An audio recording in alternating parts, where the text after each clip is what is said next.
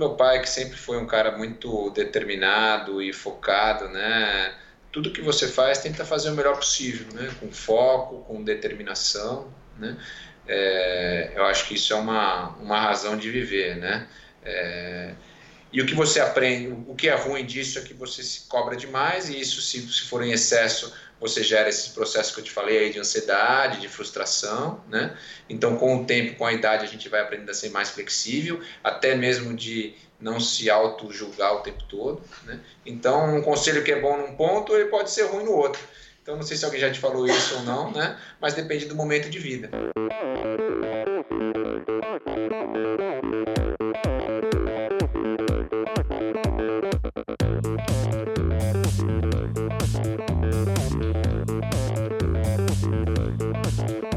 Olá pessoal, sou o Michel Bogli e este é o Endorfina Podcast. Aqui você ouve minhas conversas com triatletas, ciclistas, corredores e nadadores. Pessoas interessantes que são, acima de tudo, movidas à endorfina.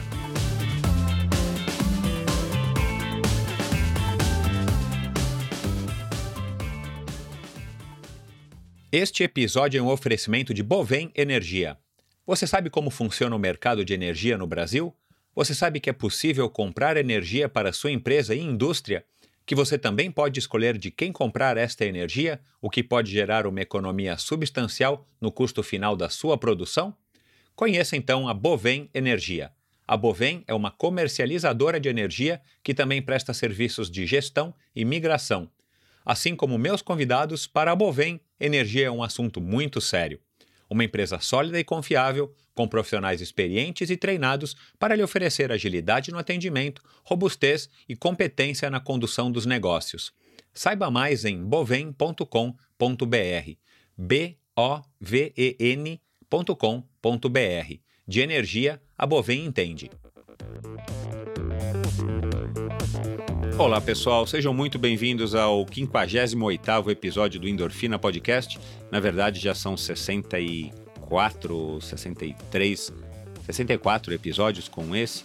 É, tiveram os episódios que não foram numerados, né, com os quatro ciclistas brasileiros que participaram do Tour de France. Foi um especial que eu fiz aí no meio desse ano em homenagem ao Tour de France e um episódio especial de aniversário de um ano, né? O podcast Endorfina está caminhando aí agora para encerrar o segundo ano no meio de 2019, então tem sido um, um orgulho, um trabalho muito gratificante para mim e claro, a audiência de vocês é fundamental para que me mantenha motivado e que me force, me puxe a estar tá sempre convidando pessoas interessantes, sempre trazendo novos conteúdos e pontos de vista de diferentes para estar tá, é, formando esse mosaico do esporte de endurance no Brasil, principalmente ciclismo, corrida corrida, triatlon e natação, além de outras personalidades do mundo esportivo que estão é, flutuando em órbita e ao redor dos esportes de endurance.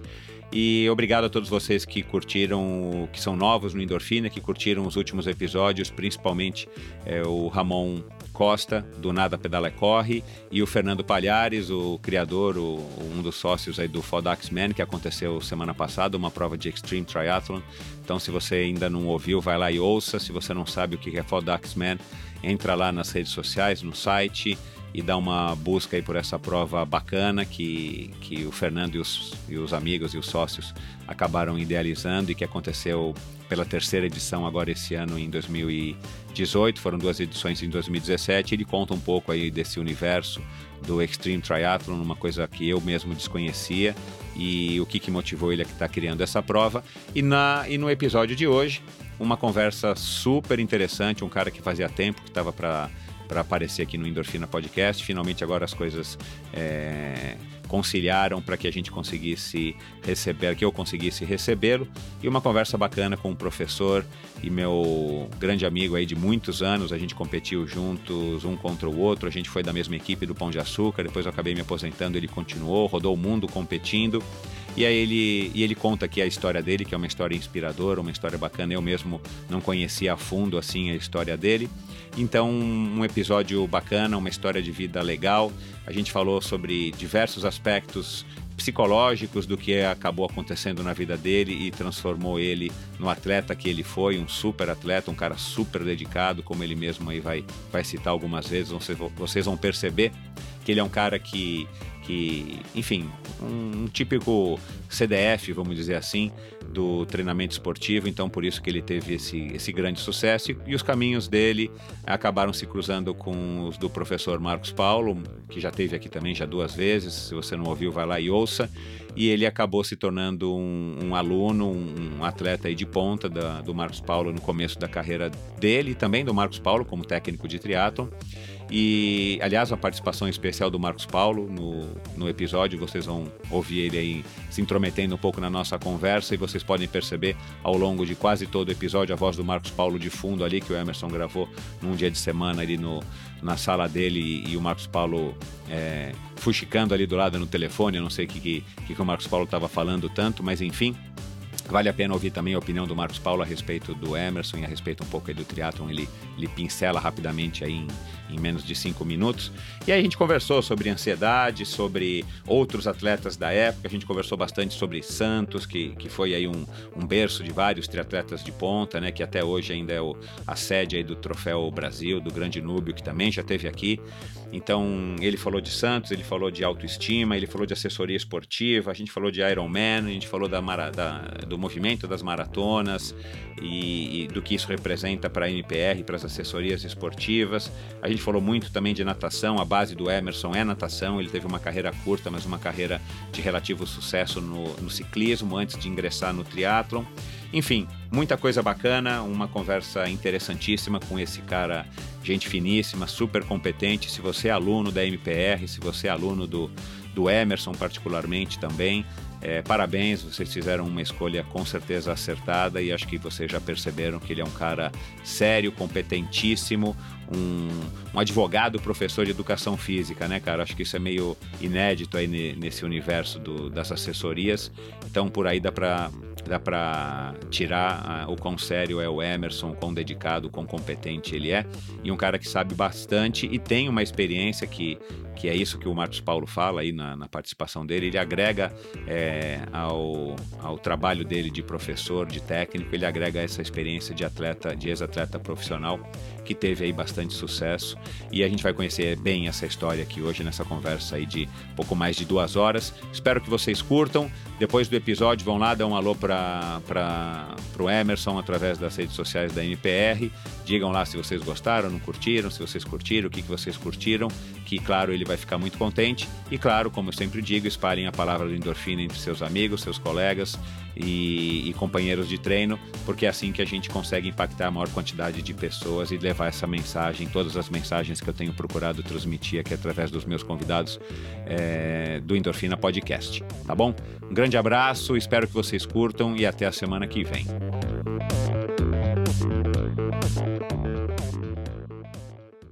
Acredite no que você quiser, destino, uma força maior, divina ou algo equivalente.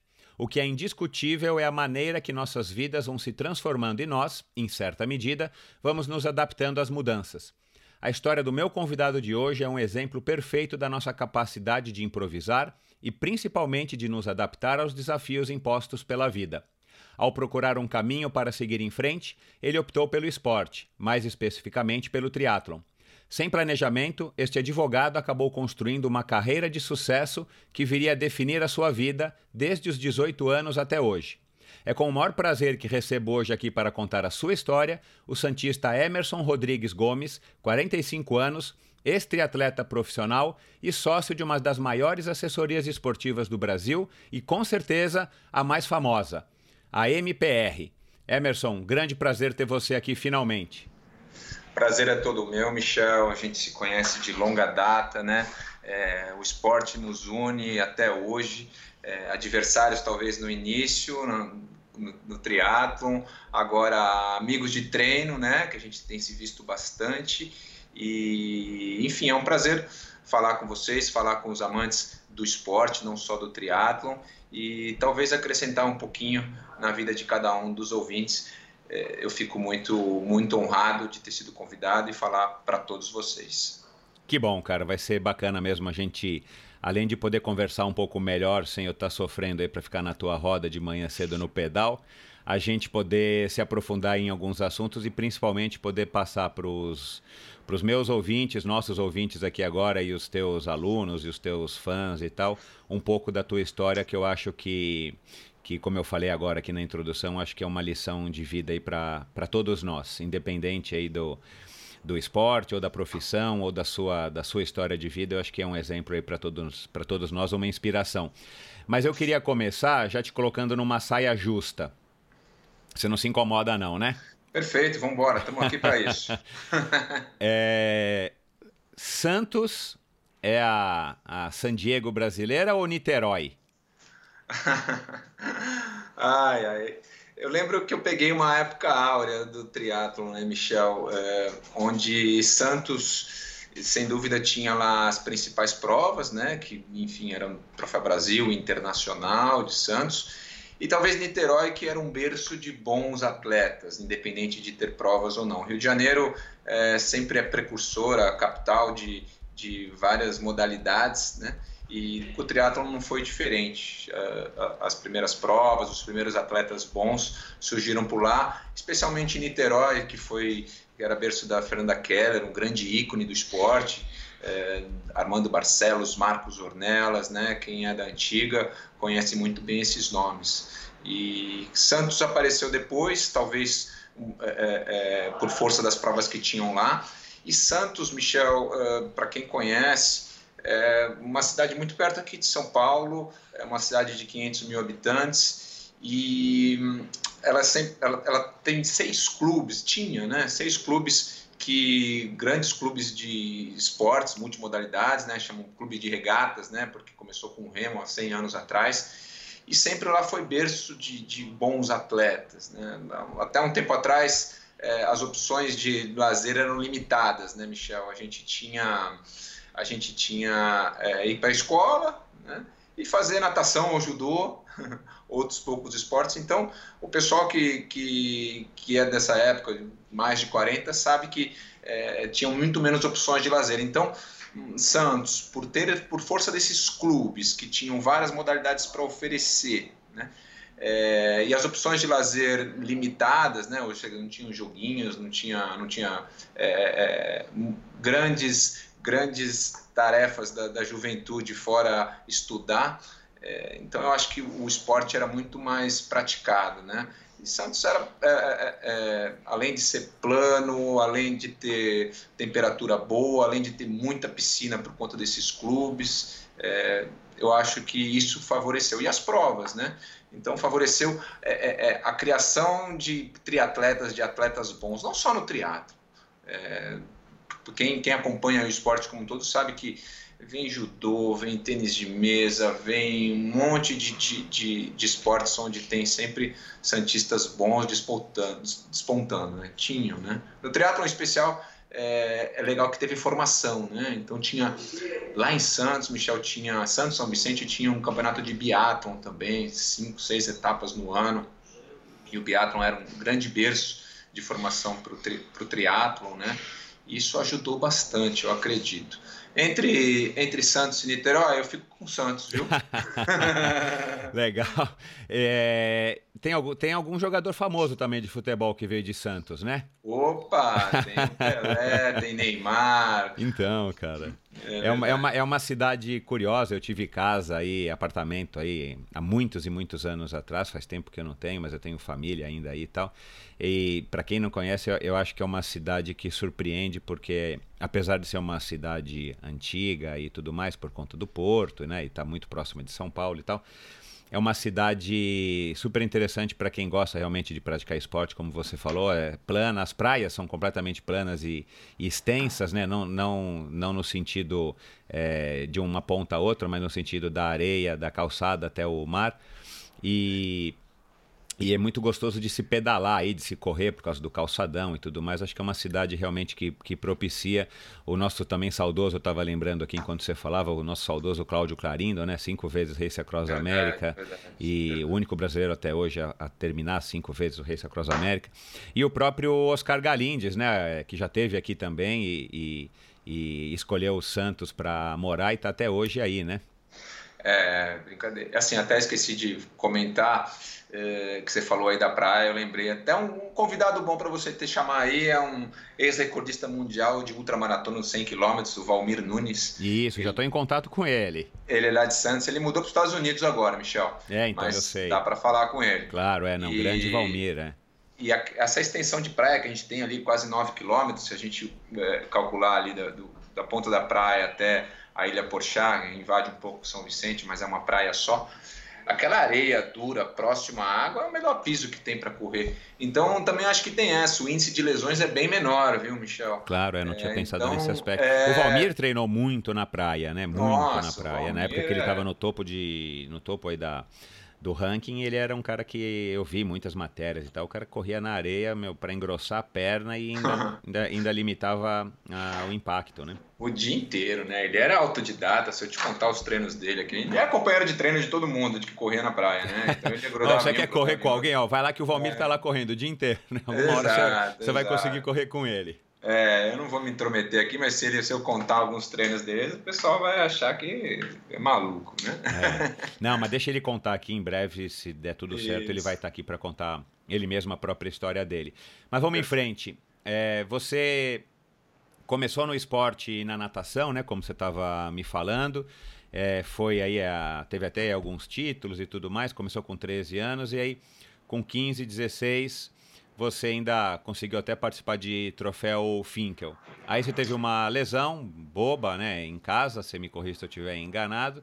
Perfeito. E aí você comprou uma Caloi 10, que era a bicicleta que tinha na época, para começar a pedalar, para, enfim, para não ficar parado. Fisioterapia para o joelho. Olha lá, e aí conta aí como é que foi essa essa, Legal, essa fase. A natação para você foi super importante ou era uma coisa meio tipo, ah, não tenho o que fazer, minha mãe me obriga? A natação, aquilo que eu falei para os ouvintes, para você, né? A natação era minha obrigação, né? É, era uma obrigação que eu digo saudável, aprende a nadar para se virar, para não morrer afogado, né? As opções de esporte eram limitadas, né? Então, desde os três anos de idade, já fui para natação, água fria ainda, né? Não tinha, nenhuma piscina tinha aquecimento naquela época. E, e a, a psicologia infantil não, é, não existia tanto, né? Então, ou vai ou vai ou apanha, né? Mas o começo para toda criança. Hoje eu sou pai também, depois a gente vai discutir lá na frente. Tem que dar uma forçadinha. E, ah, Michel, me lembro desde o início, já de 5, 6 anos, já nadando, competindo mirim, pré-mirim, infantil A, infantil B, Campeonato Paulista aqui, aqui em São Paulo, que a gente vinha ou para o Ibirapuera ali, para a piscina do, do Constâncio. Constâncio Vaz Guimarães, aquele Babi Marione, Baby Marione, fazer Campeonato Paulista. Lá em Santos também tinha Campeonato Regional, Campeonato Santista, isso e aquilo. Então, é, é, era um negócio muito bacana. Né? Bacana porque o, o, o, a natação ela é exigente demais. Exigente que eu digo treinamento, perrengue, contar azulejo.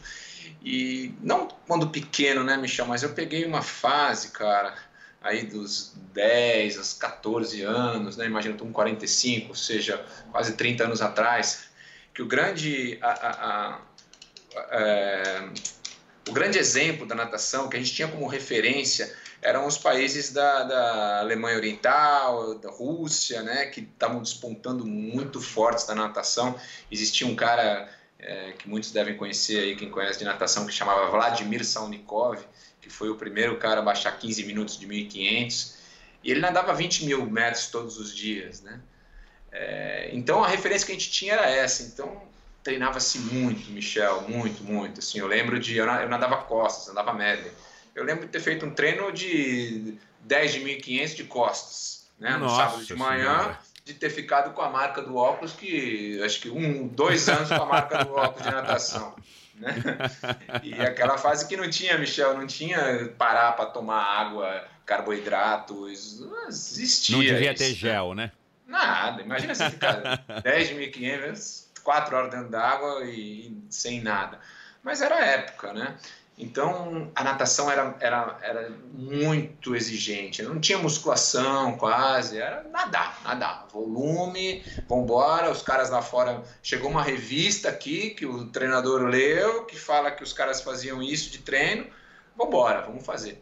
Então eu acho que foi uma escola muito boa, né, sacrificante, para a gente entender que qualquer coisa fica fácil depois disso, né?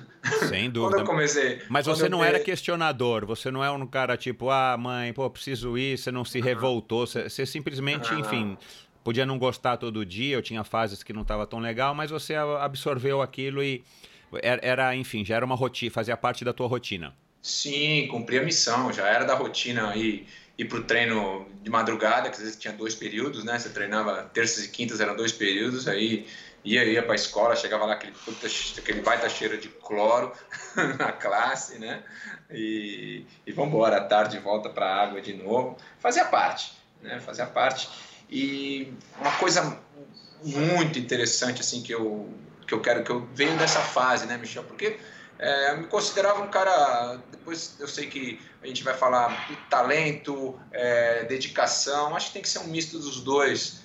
Então, é, é eu acho que mais importante do, do, do esporte é ele te ensinar a perder, Michel. Então, quando hoje eu tenho vários alunos aqui que falam que colocam os filhos na, no esporte, que querem que seja bom, eu falo assim: não, não queira que seja bom ou ruim, isso aí é, é, é uma consequência. Né? põe no esporte e põe para competir. Para quê? Para ensinar a perder. Eu acho que essa é a grande lição do esporte competitivo, né? E eu perdi muito, perdi bastante. Ainda mais quando eu falei para você que tinha provas e provas de Imagina uma prova de natação que se nada 100 costas, 200 costas, 400 metros, 200 metros, Exato, competição é. atrás de competição. Então faz parte você ir bem e mal, piorar dois segundos, não melhorar, perder para batida de mão ou ir bem, né? Então essa é a grande lição que eu vejo que hoje convivendo com todo tipo de pessoa, eu vejo adultos aí velhos que não sabem perder, né?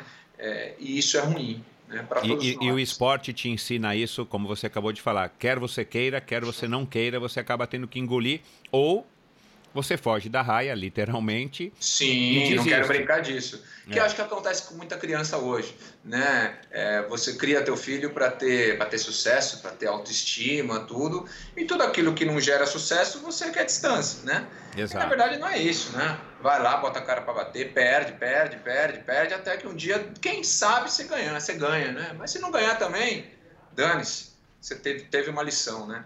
E aí, de quebra, você tem o que é mais importante, que é o que a gente é, prega, que o esporte é saúde, né? Mas eu acho que competir é essencial para criança, para adolescente, é também para o adulto, né? É uma das formas também, hoje em dia, da gente motivar aluno, é, botar para competir, né? E acaba, acaba aprendendo na marra depois, né? Depois de velho. Você foi um atleta da natação já desde cedo um cara assim, Caxias, um cara dedicado, o técnico falava para nadar 5 mil, você fazia 5 mil, ou, ou, você demorou a entrar num esquema mais sério, vamos dizer assim, mais, com mais comprometimento? Eu acho que é fase, viu, Michel? Já fui mais vagabundo, que tinha aquela coisa de você virar a categoria e ficar sempre dois anos, às vezes, para trás e pegando o cara mais velho, né? Então, ah, é verdade, tá. É, você começa no último ano, por exemplo, de infantil A, eu fui campeão paulista. Daí no outro, que você vira juvenil B, você pega os caras que já estão mais. Hoje em dia as categorias mudou, quem é da natação vai saber, mas na minha época era isso. Então você pega, você tem 12 anos, você pega a gente já de 14 para fazer 14, aí você via aquela cara já com barba na, barba na cara, pelo debaixo do braço, e você tudo lisinho, né? Aí tomava pau, né? E, e aquela coisa, quando você se frustra, ah, não quero brincar disso, né? Então eu acho que os momentos de maior motivação é quando você está ganhando, quando você está na frente, quando você está indo bem, né? E aí você tem que saber que no próximo ano vai virar e você vai tomar pau, né?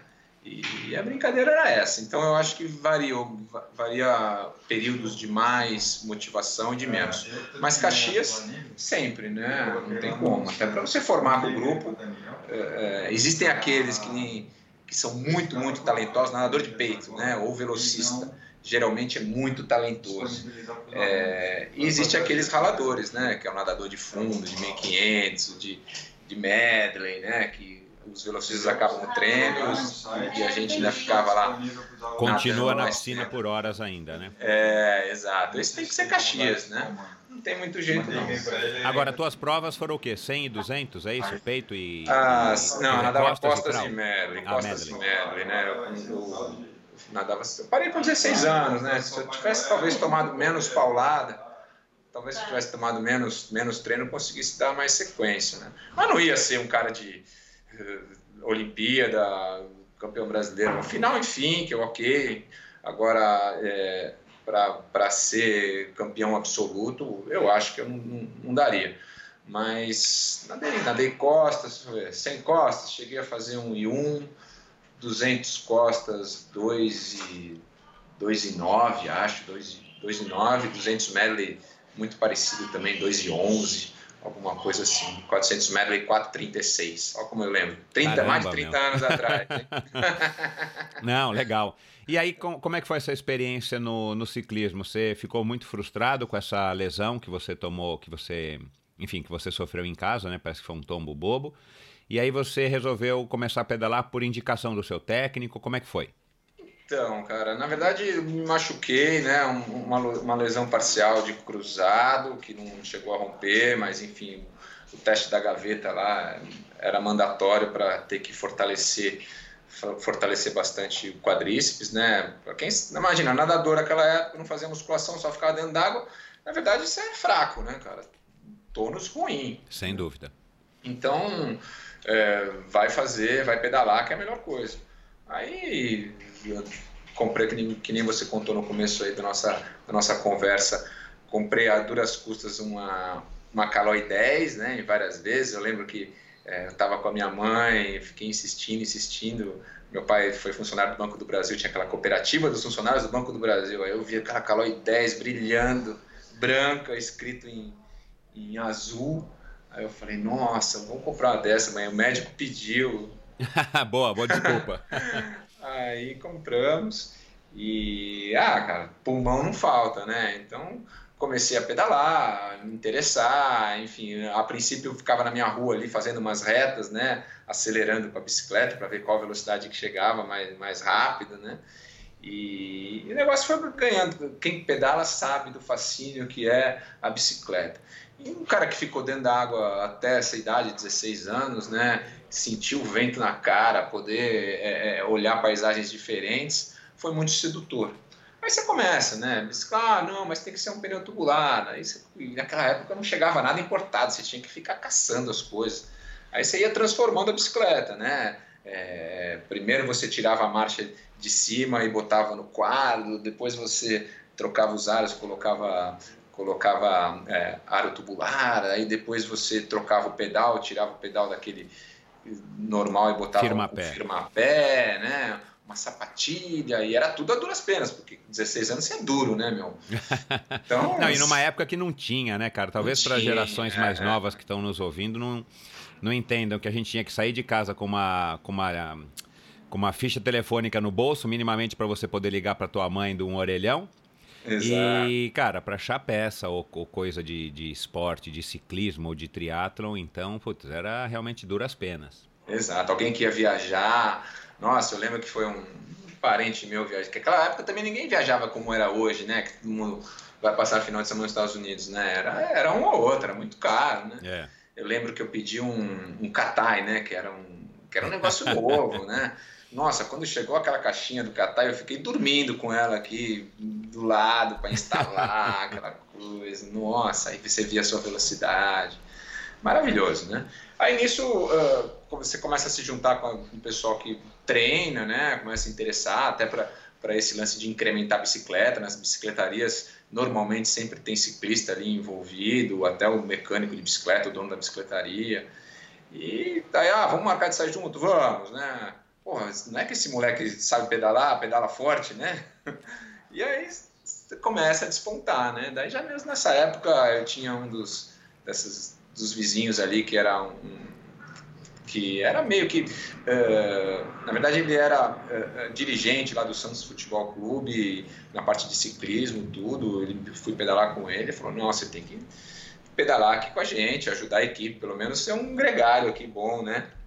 Aí começou, enfim, eu participei de algumas provas de, de ciclismo, né? Tinha muita também, como era da natação, existia ali semanalmente prova de ciclismo. Se não fosse em Santos, a gente se metia dentro de uma Kombi e ia aqui para Mariporã, para todas essas cidades, Bragança. Domingo, três e meia da manhã, quatro horas da manhã, se encontrava, a gente ficava numa Kombi, bicicleta em cima, e ia, ia competir. E isso em troca que... do quê? Você você estava representando ah, o Santos Futebol Clube, é... você ganhava inscrição, provavelmente um, inscrição, um, um lanche, pneu, um uma co... É, às vezes aparecia um pneu, é assim, né? Assim, é, dinheiro mesmo de, de, de, equipe de ciclismo nunca veio. Né? Era, cheguei a fazer, cheguei a ganhar uma prova do Campeonato Paulista de contrarrelógio, né?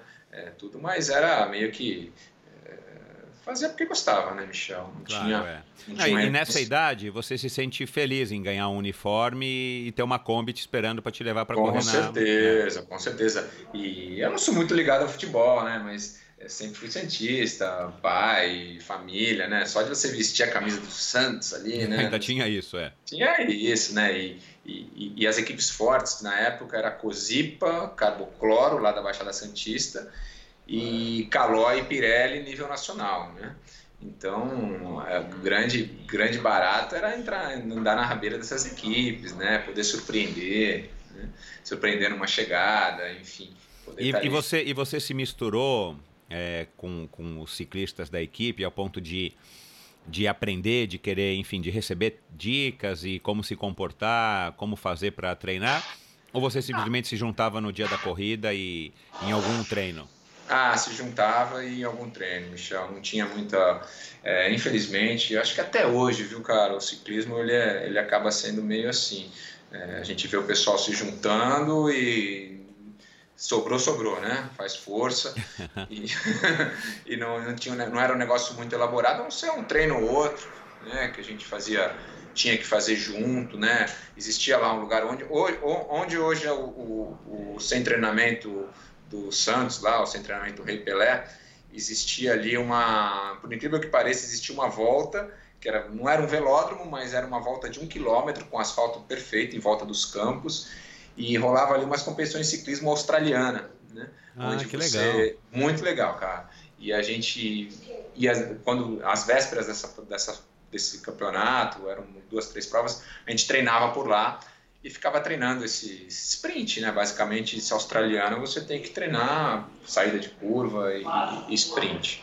E, então, eram alguns treinos específicos. Né? Ah, vai ter Campeonato Paulista de Montanha. Aí você ficava subindo a Serra Velha, subia é, é, até a Ilha Porchá, ficava subindo e descendo ali. Mas nada muito. muito e você acabou não voltando para natação ou ainda você chegou a voltar um período? Ah, não, Michel. Ainda.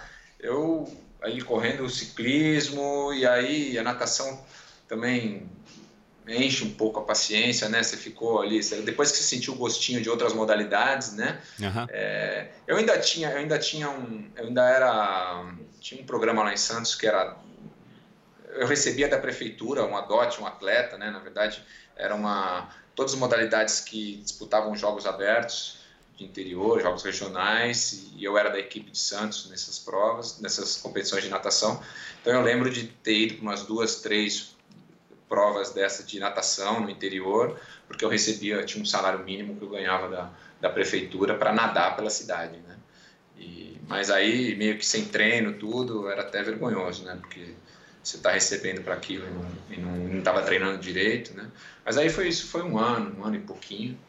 E aí nessa época também já comecei a descobrir o triatlon, né? Porque porque ah, pô, já tô, já sei nadar para bem, tô pedalando, mesmo desengonçado aqui tudo torto, só falta correr, né? Aí comecei a dar umas corridinhas e naquela época a natação também no inverno, a gente acabava correndo bastante, porque é, às vezes a piscina estava impraticável, né? Então tinha alguma ambientação com a corrida. Né? Então também nessa época já começou meio ciclismo junto com triatlon e aí depois é, é triatlon em si. Daí também começa aquela época de é, estudar para vestibular, né? Meio que a gente fala 17 anos, 16, 17, 18, mas é uma época que você é muito conflituosa, né? Meu Deus do céu, meu. É terror. Terror, né? Você é ainda adolescente, né?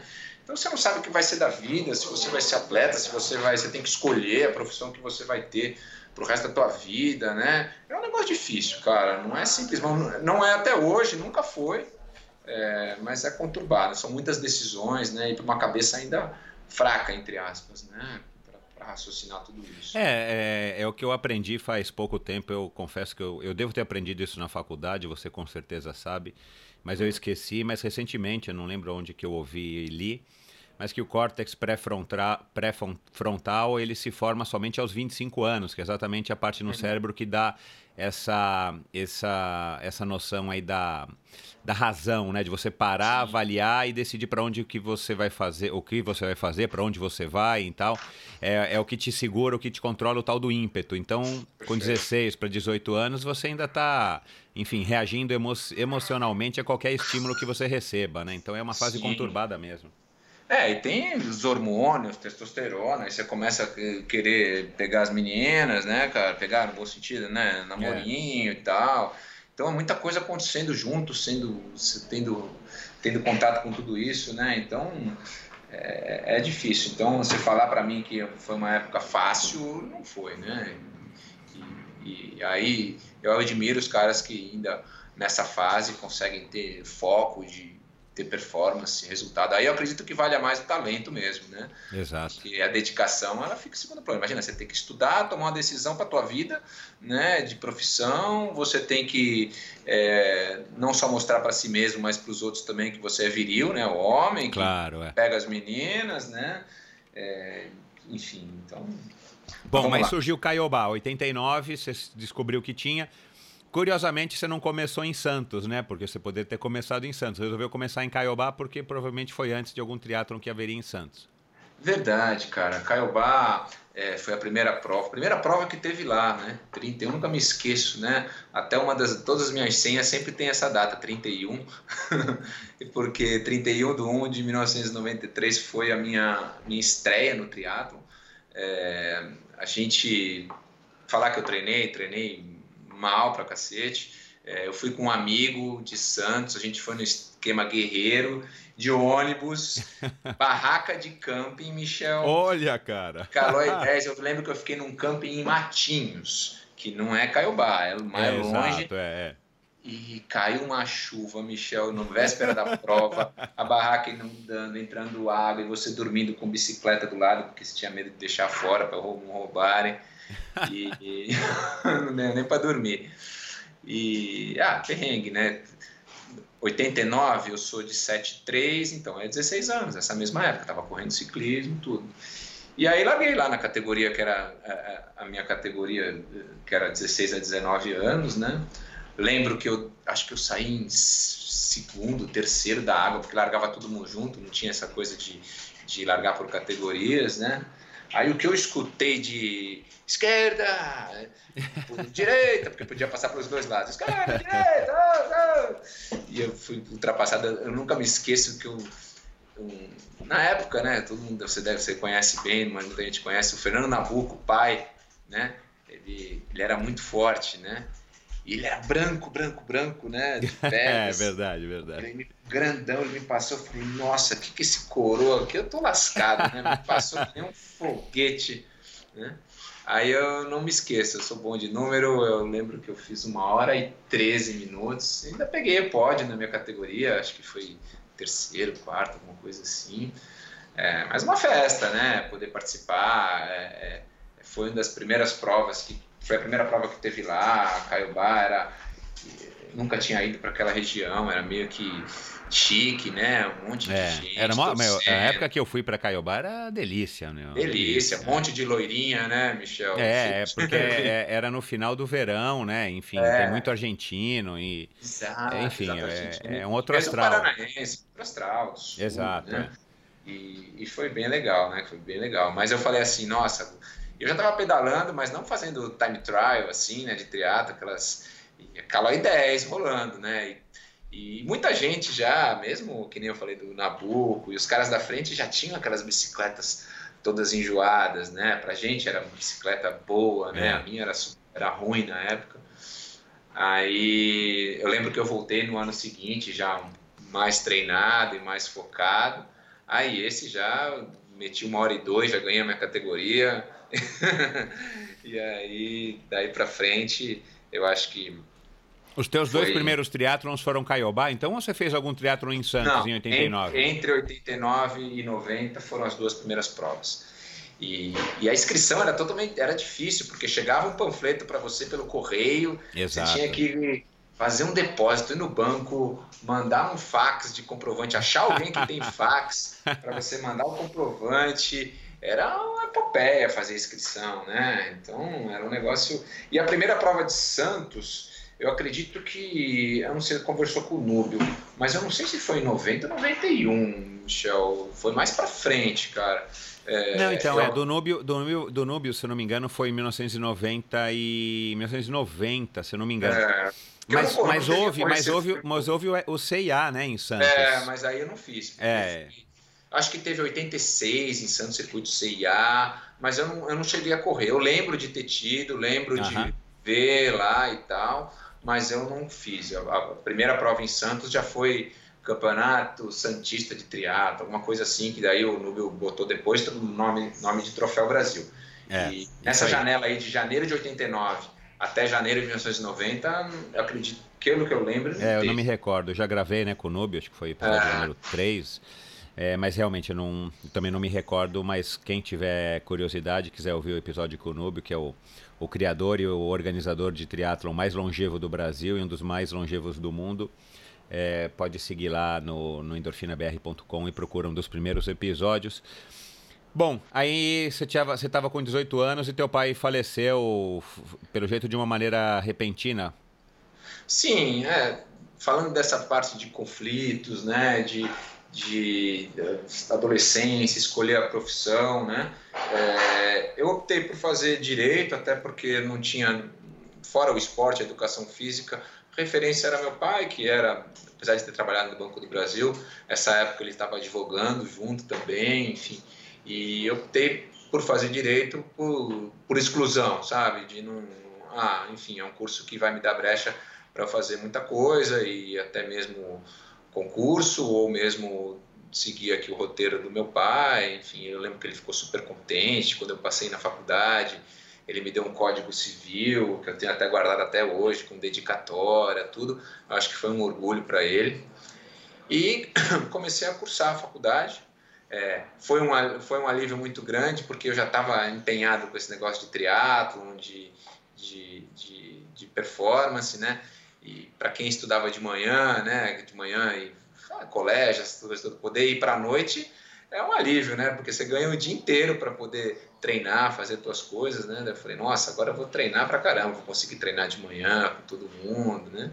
É, treinar, enfim, para estrada e tudo. Aí comecei a estudar, fazer a faculdade de Direito e, e, e se não me engano, do primeiro para o segundo ano, né? Coisa ruim a gente não grava, não, não marco muito, mas é, é, eu, eu já competindo tudo, meu pai ele foi detectado com câncer, câncer de intestino, né? E aí foram três meses entre ainda chegou a operar, tomar quimioterapia, é, enfim, até ele até ele falecer. Até me emociona, ficou até com a voz meio embargada, mas é, era um grande exemplo, né? Também era esportista, né? Como todo cara de Santos, corria na praia, jogava tamborel, enfim, super saudável.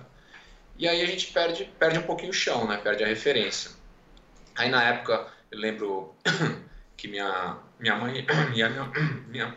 Deixa eu pegar uma água aqui. Eu lembro que minha mãe era. era ia ter uma pensão, né? De, de, Isso, é.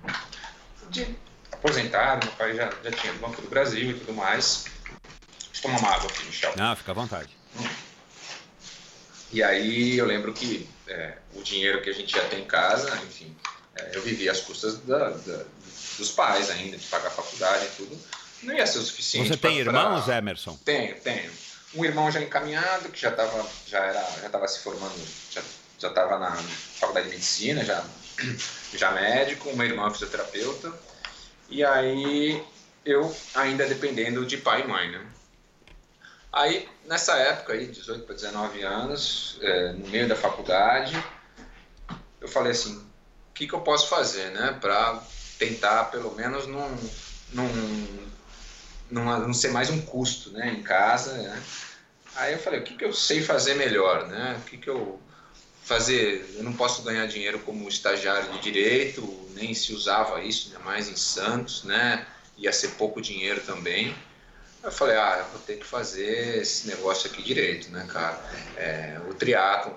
E, e, nessa época, o Michel lembra bem porque ele é dessa minha época, você é da minha época, tinha muita prova, que a maioria das provas pagava, de, pagava premiação em dinheiro, né? não estava nem pensando em patrocínio nessa época. Pensava mais em, em, em ir atrás de premiações. Então tinha é, biatlon, esses 500 metros nadando em piscina, três correndo, tinha um monte aqui, né? Todas as academias e clubes aqui em São Paulo tinha. Triathlon short tinha espalhado no interior de São Paulo. Se você quisesse competir quase todo final de semana uma prova, você tinha.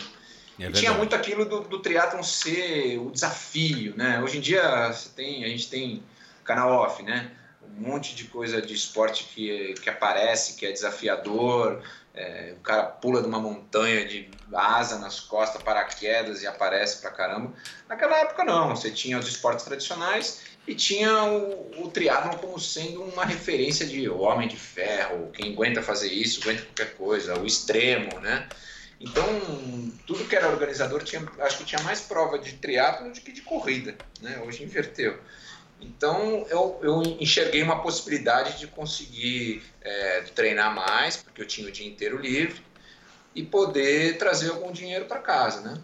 Aí eu dei uma virada, Michel, dei uma virada de treino, é, comecei a treinar aqui é, hoje com um, o meu mentor e, e, e, hoje sócio, né? A gente divide aqui quase o mesmo espaço. Daqui a pouco eu vou gritar aqui para ele, que é o Marcos Paulo, né? Comecei, peguei ele como, como técnico para me orientar.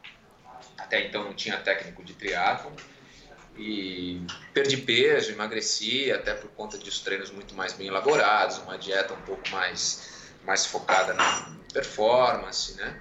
E e foi isso, Michel. Acho que foi um. Já assim, nos primeiros. Você teve dois, que crescer na marra, né? Na assim... marra, na marra, na marra. É. E acho que nos, nos, dois, três meses eu já fiquei super feliz que eu consegui pagar o, o, boleto da, da faculdade, né? Já não dei mais esse custo para minha mãe, né?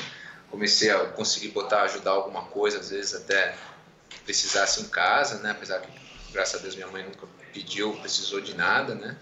É... E aí foi, deslanchou, cara. Foi. Como é que você encontrou o Marcos Paulo? Você, é, foi em Santos, foi em São Paulo? Foi através das provas que você já estava participando e você acabou conhecendo ele? Porque o Marcos Paulo estava já baseado em São Paulo nessa época, né? Sim, ele estava baseado em São Paulo, já estava no projeto Aqua e a gente começou. Ah, todo mundo do jeito que o Marcos Paulo é hoje, ele era é, ao, ao quadrado antigamente de ser gritar, de estar tá super aparecer em tudo que era lugar, né, nas provas e tudo mais. E eu acho que ele era um dos únicos técnicos, né, treinadores de triatlon, né, que se que podiam se chamar assim, né. E, e, e, aí acho que foi uma era uma referência, né. Ah, vamos procurar um cara que seja bom, que esteja aí afim, com vontade, que tenha outros atletas. Acho que o Edmundo treinava com ele na época, né, que era um era um cara super bom aqui de São Paulo, né? Não sei se você não chegou a conversar com o Edmundo ainda não, Michel. Você acredita que o Edmundo não quer? Fica brincando, meu. Ele, ele, é ele se mudou para, é, ele se mudou para Sorocaba faz muitos anos. Hum. E ele já era meio que um bicho do mato. Agora que ele está em Sorocaba, com todo respeito aos sorocabanos, mas ele se isolou, né? Ele foi uma das, uma, enfim, foi uma das primeiras pessoas que eu convidei, porque eu tenho um contato legal com ele e tudo mais. Já pedalei com ele, acho que no ano, no ano passado, a gente deu uma pedalada ah, quando ele veio a São Paulo. E ele era o meu, meu grande amigo, um amigo de equipe, um amigo de treino e tal. Cara, ele não quer. Ele não quer, infelizmente. Mas eu vou tentar, vamos lá. Quem é, sabe, é, quem sabe ele também ouvindo um pouco aqui dessa nossa história aqui, ele, ele se anime a, é. a participar. Mas vamos lá. Tomara que ele escute, né? Tinha o Marcelo Butenas também, né? Então eram, eram referências aqui em, em, São Paulo que, que a gente tinha, que eu tinha, e, e, aí acabei caindo na mão do Marcos Paulo. A gente fez uma equipe de triatlon lá em Santos também, é, com, com, os patrocinadores, estava o Miyashiro, o Miyashiro mais velho, o Naldo, uns caras que faziam o triatlon bem feito lá em Santos e a gente arrumou umas marcas para pagar as contas, para dar uniforme, pagar o treinador também. E eu entrei nessa. O Marcos Paulo estava junto e, e, e, foi uma época muito bacana, muito feliz. Apesar de não ser um esporte por equipe, é, acaba de você ter mais gente junto na mesma empreitada, é legal. E eu também, eu também fui sempre conhecido por, que nem você falou do Edmundo, de se isolar. Eu também me isolava, cara, para poder treinar direito, entendeu? O bom, o bom atleta de endurance, triatleta, eu acho que grande parte da vida ele passa com ele mesmo, né? Treinando. Não era a coisa mais segura do mundo, mas eu ia para a estrada 90% do tempo sozinho para fazer o meu treino, para poder executar da melhor forma, né? A proposta que era. É, é então a gente, a gente aprende muito também com, no, com nós mesmos. Eu acho que o grande sucesso do atleta de endurance está no autoconhecimento. Né? e às vezes você está só na, na farra ali, na onda, segue um, segue outro, que nem a gente falou agora do ciclista, né? Que ele faz o treino que dá na cabeça ali e tudo. Eu acho que é errado, né? É bom você se autoavaliar o tempo todo, né? E poder trabalhar e se conhecer ao extremo, né? Legal. Cara, quem que te... Você conversava com teus irmãos mais velhos? Ou foi a tua mãe?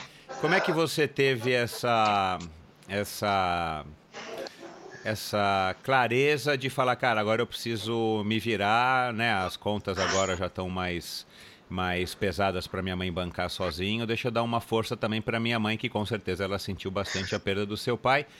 Mas eh, você teve algum tipo de orientação, alguém que serviu aí como um, um mentor? Como é que foi essa essa essa decisão de tipo, agora eu vou me dedicar aos triatlons para levantar um dinheiro? É, Michel, eu não sei, acho que as pessoas não, começam a passar por isso depois de uma certa idade, né? É, eu lembro que você perdeu o pai cedo, né? Ainda mais numa fase cheia de conflitos. Eu lembro de ter perguntado assim, de ter me, me falado para mim mesmo, cara, para quem que eu vou perguntar as coisas agora, né? Então, a minha família, os irmãos, assim, apesar de hoje eles serem presentes, tudo, a gente não tinha muito esse tipo de conversa, de, ah, vamos sentar para avaliar, conversar, né? Eu acho que eu fui descobrindo por mim mesmo, né?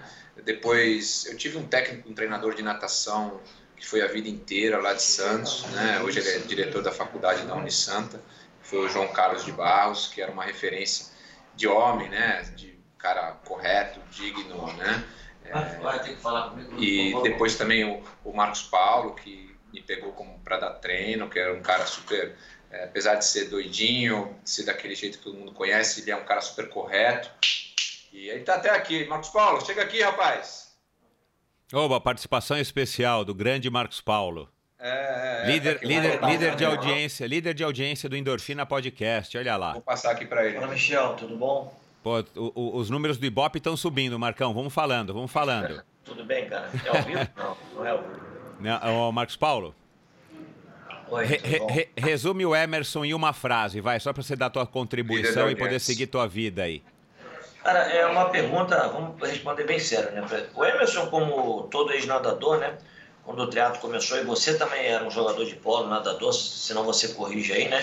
Dolabella, você, Garçom, Armando, Marquinhos, Ornelas, todos eram grandes nadadores, né? E todo grande nadador tinha uma certa facilidade para o esporte, né? E o Emerson foi desses, né? Que acreditou é, no lastro que ele tinha e a facilidade que ele começou a ter para pedalar, né? E ficou entre os grandes. Não era um grande corredor, né? Tinha uma, uma mecânica é, não muito, vai, é, que propiciava, vai, uma corrida boa, mas aprendeu a correr, né? Assim, é dentro daquilo que era o momento, ele conseguia fazer uma entrega de uma corrida boa. Claro que se a gente for pegar aí, é, eu vou comparar com outros atletas que eu, que eu, que eu, que eu já tive, exemplo, gostaria muito que o, que o Chiro tivesse a explosão de um pedal de largada que o Emerson tinha e o Chiro nunca teve. Então, quer dizer, é, por mais que a gente estivesse trabalhando, é, é, sempre uma montagem de um atleta e o Emerson era um cara tinha um talento, né? E estava ali dentro de uma época também onde também estava sempre buscando informação e essa informação, né,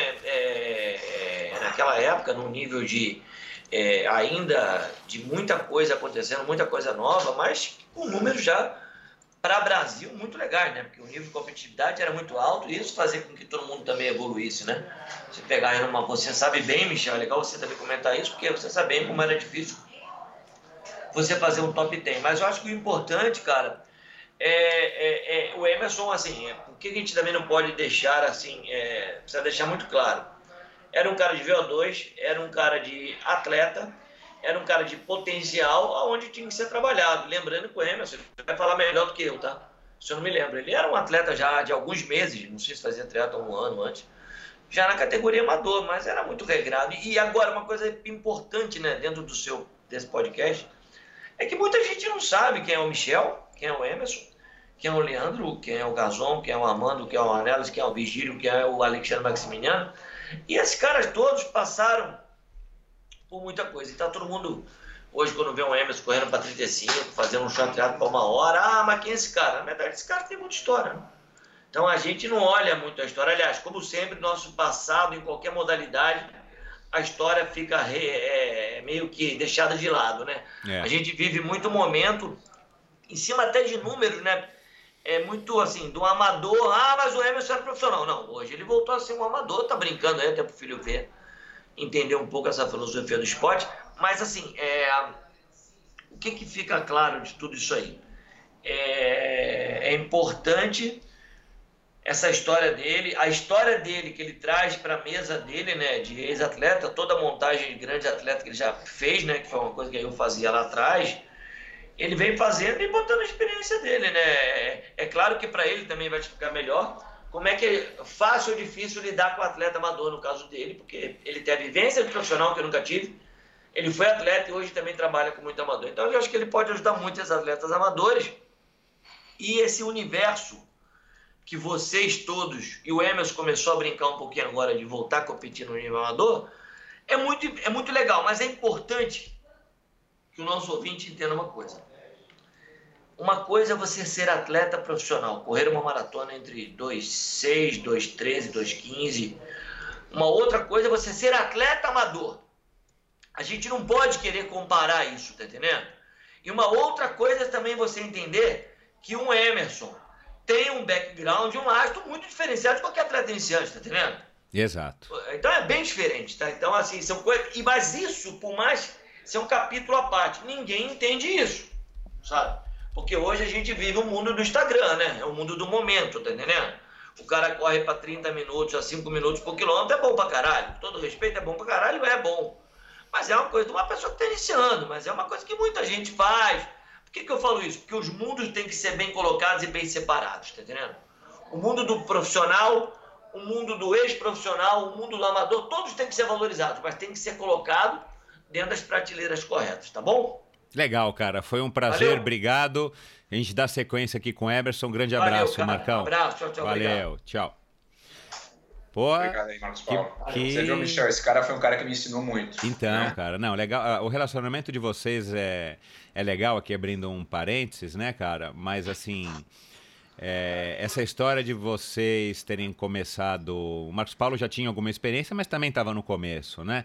É, como treino, técnico de triatlo. Ele já vinha da natação, como ele mesmo já contou no, no episódio dele lá atrás.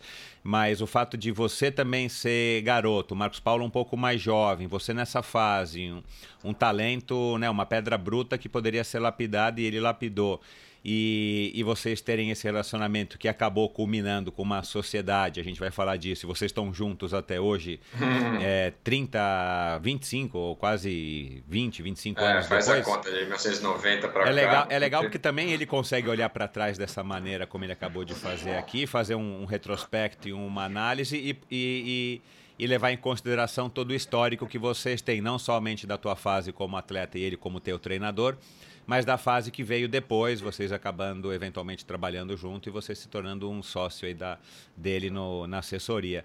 Então acho que é, é um privilégio para ele e para você ter um relacionamento desse, né, desse nível com essa, com essa é, história para que vocês possam, inclusive, afinar melhor o, o, o caminho de vocês no futuro dentro de uma sociedade que a gente sabe que não é fácil. Não é fácil, é um casamento, né? É um casamento, é isso é aí. É um casamento. E, aliás, a gente fica muito mais tempo junto do que com nossas mulheres, com a nossa família, né? É, esse é o dilema da vida moderna, cara. Mas é. vamos lá. Cara, e o direito, como é que ficou aí? Você continuou cursando, você trancou? Cara, não, terminei, fiz assim. Acho que também uma das sinas do, do esportista é essa, né? Ele vai até o final, né, cara? Exato, eu, é. Tudo que eu fiz na vida, eu fui até onde tinha que ir, né? Aham. Então, é, é, fiz tudo o que tinha que fazer, ainda cheguei a estagiar um tempo, né? Mas essa época, novo, né, cara? Imagina, entrei na faculdade com 17, 18 anos, saí com 20, 22 para 23 anos, né? E, nossa, eu lembro lá em Santos, meter aquela calça de social, uma gravata, o elevador no fórum não existia, você ficava subindo e descendo aquelas escadas ali com um monte de processo na mão, não tinha essa história hoje de, de tudo online, né? Um monte de pasta. E, e, e- e recém-formado é um estagiário de luxo, né, cara? Então você fica ali fazendo, é, batendo, quebrando pedra, né? Então eu falei, para não ganhar nada, ganhar pouco, daí eu falei, ah, não quero isso para mim. não. Aí foi talvez aquela coisa da já chegando na evolução do, do córtex pré-frontal que você falou aí. É, daí eu falei, nossa, não- eu sou conhecido hoje, já estava já tava como profissional há um tempo, né? Fui levando a faculdade, por incrível que pareça, consegui correr circuito mundial fazendo faculdade de direito, né? Então eu era conhecido na faculdade como meio que turista, né? Eu lembro de ter feito várias provas na sala dos professores, né? Porque calhava de estar viajando, de estar de estar correndo prova fora e, e eu lembro até no, eu fiz prova no dia 24 de dezembro, uma época, uma vez. Uau! E, enfim, passei, é, mas ainda cheguei a ficar um ano ali meio que vai, não vai. E aí eu falei, ah, eu vou ter que fazer o que, o que eu sei fazer direito, o que eu gosto e o que as pessoas me valorizam, que não é, é, se eu for um advogado, eu vou ser o, igual a todo, igual ou pior que todos esses 60 caras que se formaram aqui comigo, né? Agora, qualquer coisa que envolva o esporte, eu estou um passo à frente. Aí, no mesmo ano, eu já me, me eu fiz um, ah, é, me inscrevi no vestibular para Educação Física e Esportes, né? Era um curso que estava tendo. É, foi a primeira vez, foi lançado lá na Unisanto, que era, era bacharelado licenciatura juntos, né? Então você saía não só com, é, com o professor de Educação Física, que podia dar aula em escola, faculdade, como o bacharelado em esportes, né? Uma especialização, isso modelo sanduíche, né? E aí consegui mesmo esquema, estudando à noite, e, e treinando durante o dia inteiro, né? Aí mais fácil, né? Mais, mais fácil o vírgula, né? Porque é, aí na faculdade de, de educação física tem um monte de esportista também, né? E às vezes tem uns professores que pegam no pé, né? Eu lembro que a única vez que eu bombei na minha vida em escola e, e, ou faculdade foi lá na faculdade de educação física na, na modalidade futebol. Você é dos meus, então. É, modalidade futebol. O cara acho que não ia com a minha cara, eu também não sabia dar um chute na bola. E, enfim, eu sempre falava que eu não podia, estava machucado, que eu não podia treinar, fazer lá. Porque o treino, a aula, boa parte do ano você passa jogando, né? Não Exato. é a parte teórica só. Então, pô, você chega lá e o cara tá ministrando um jogo, lá um treinamento prático, e você fica ali encostado, porque você pedalou 120 quilômetros no dia. não dá, né? E aí foi, é, foi em conjunto que eu toquei aí a, a, faculdade, mais especialização junto com a faculdade, né, em treinamento. E, você tinha que escolher uma modalidade para ser, para poder ter, ter o, lá, o, o bacharelado, né? E acabei escolhendo a natação, que eu conhecia mais, pelo menos tinha mais material de estudo, né, Michel? Não pude escolher o triatlon porque é, imagina. Puta, não tinha informação não nenhuma. Tinha informação, né? Tinha, então, aliás, tinha aquele livro do Dave Scott, você lembra? Que era todo exato, ilustrado, com as fotos exato, de alongamento, as exato. imagens de alongamento, um livro muito básico, meu. Depois que ainda saiu aquele eh, triat Triathlon Bible, né? Que era isso, isso, ah, isso, é, é. Triathlon Training Bible, é, né? é. é, enfim.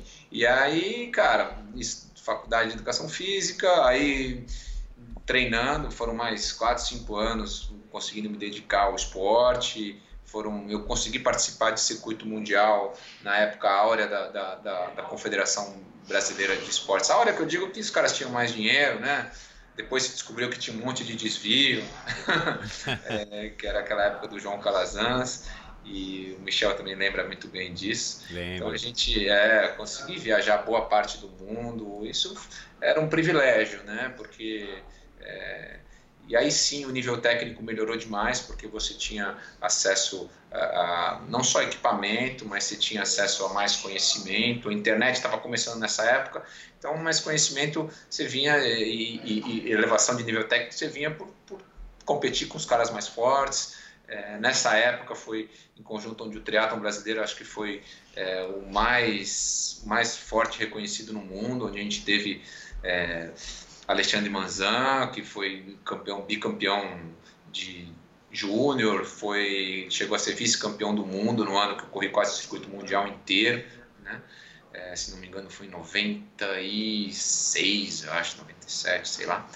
O Leandro Macedo, que também é um ícone do triatlo, né? Foram os dois primeiros caras a conseguir correr 10K no triatlo abaixo de 30 minutos para 29, que era uma até hoje, né, é um negócio muito é, difícil, até hoje, né? é, até hoje ainda é. é ainda é elite total, né? É elite total, né?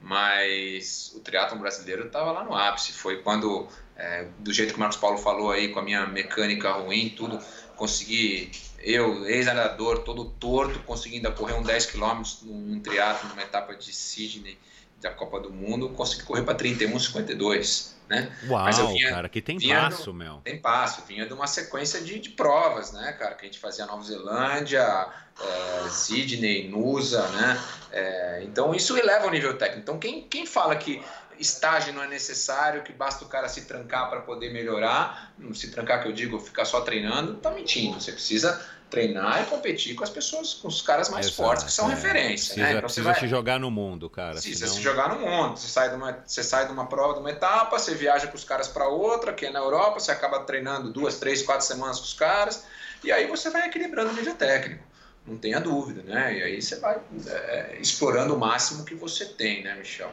Então acho que foi bem nessa época também de faculdade de educação física que eu ia levando. Você se formou em direito e já emendou a educação física? Emendei a educação física. Quando eu acabei a educação física eu falei assim, nossa, eu não quero estudar nunca mais.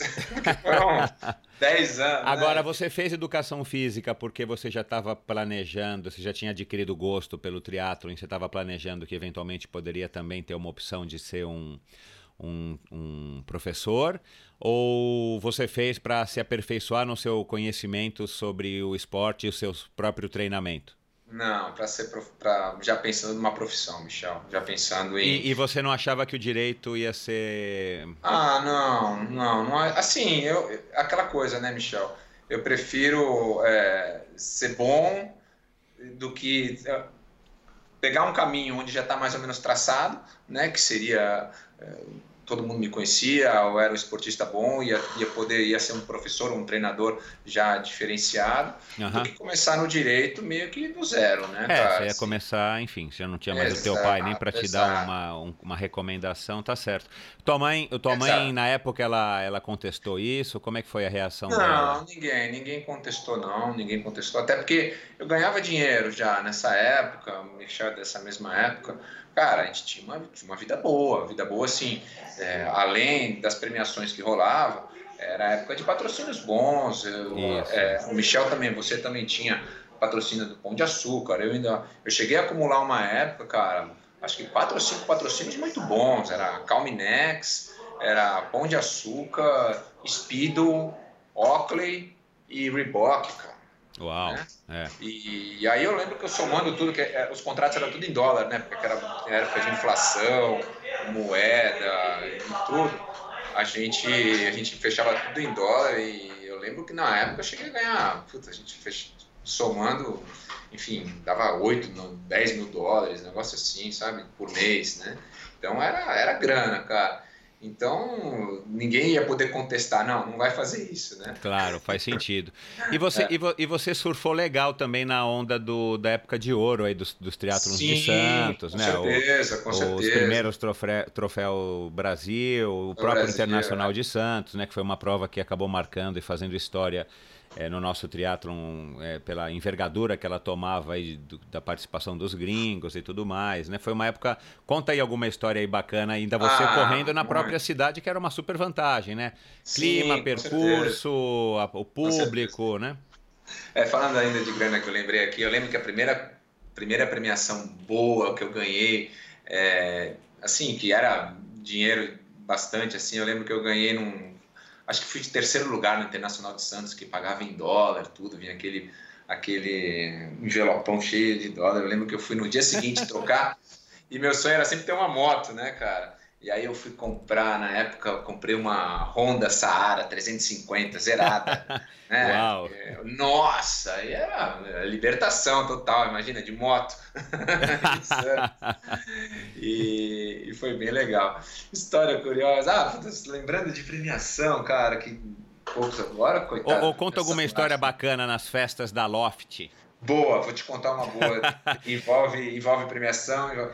Existia explica, um gringo. Explica para é, explica os ouvintes também como é que era essa história da premiação da, do, do Internacional. Era assim, é. uma, uma, semana antes, dez dias antes, já ficava uma disputa em Santos, lá, movimentava toda a mulherada, tudo pelos convites da, da festa do triatlon, né? Então era um negócio super badalado, todo mundo queria, não podia perder. Mesmo as pessoas que vinham de fora ficavam em Santos, ficavam lá mais um dia, não tinha essa coisa de fazer a prova e ir embora, só para participar da, da festa lá de premiação, que era à noite, né?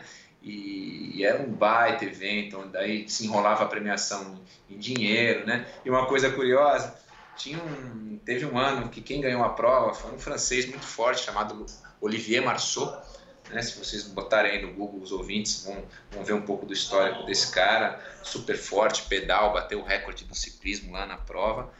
E ele ganhou na época que eu lembro, a primeira premiação foi 12 mil dólares, uma coisa assim. Ganhou um envelopão cheio de dinheiro, 12, 14 mil, sei lá. Pagava em verdinha mesmo.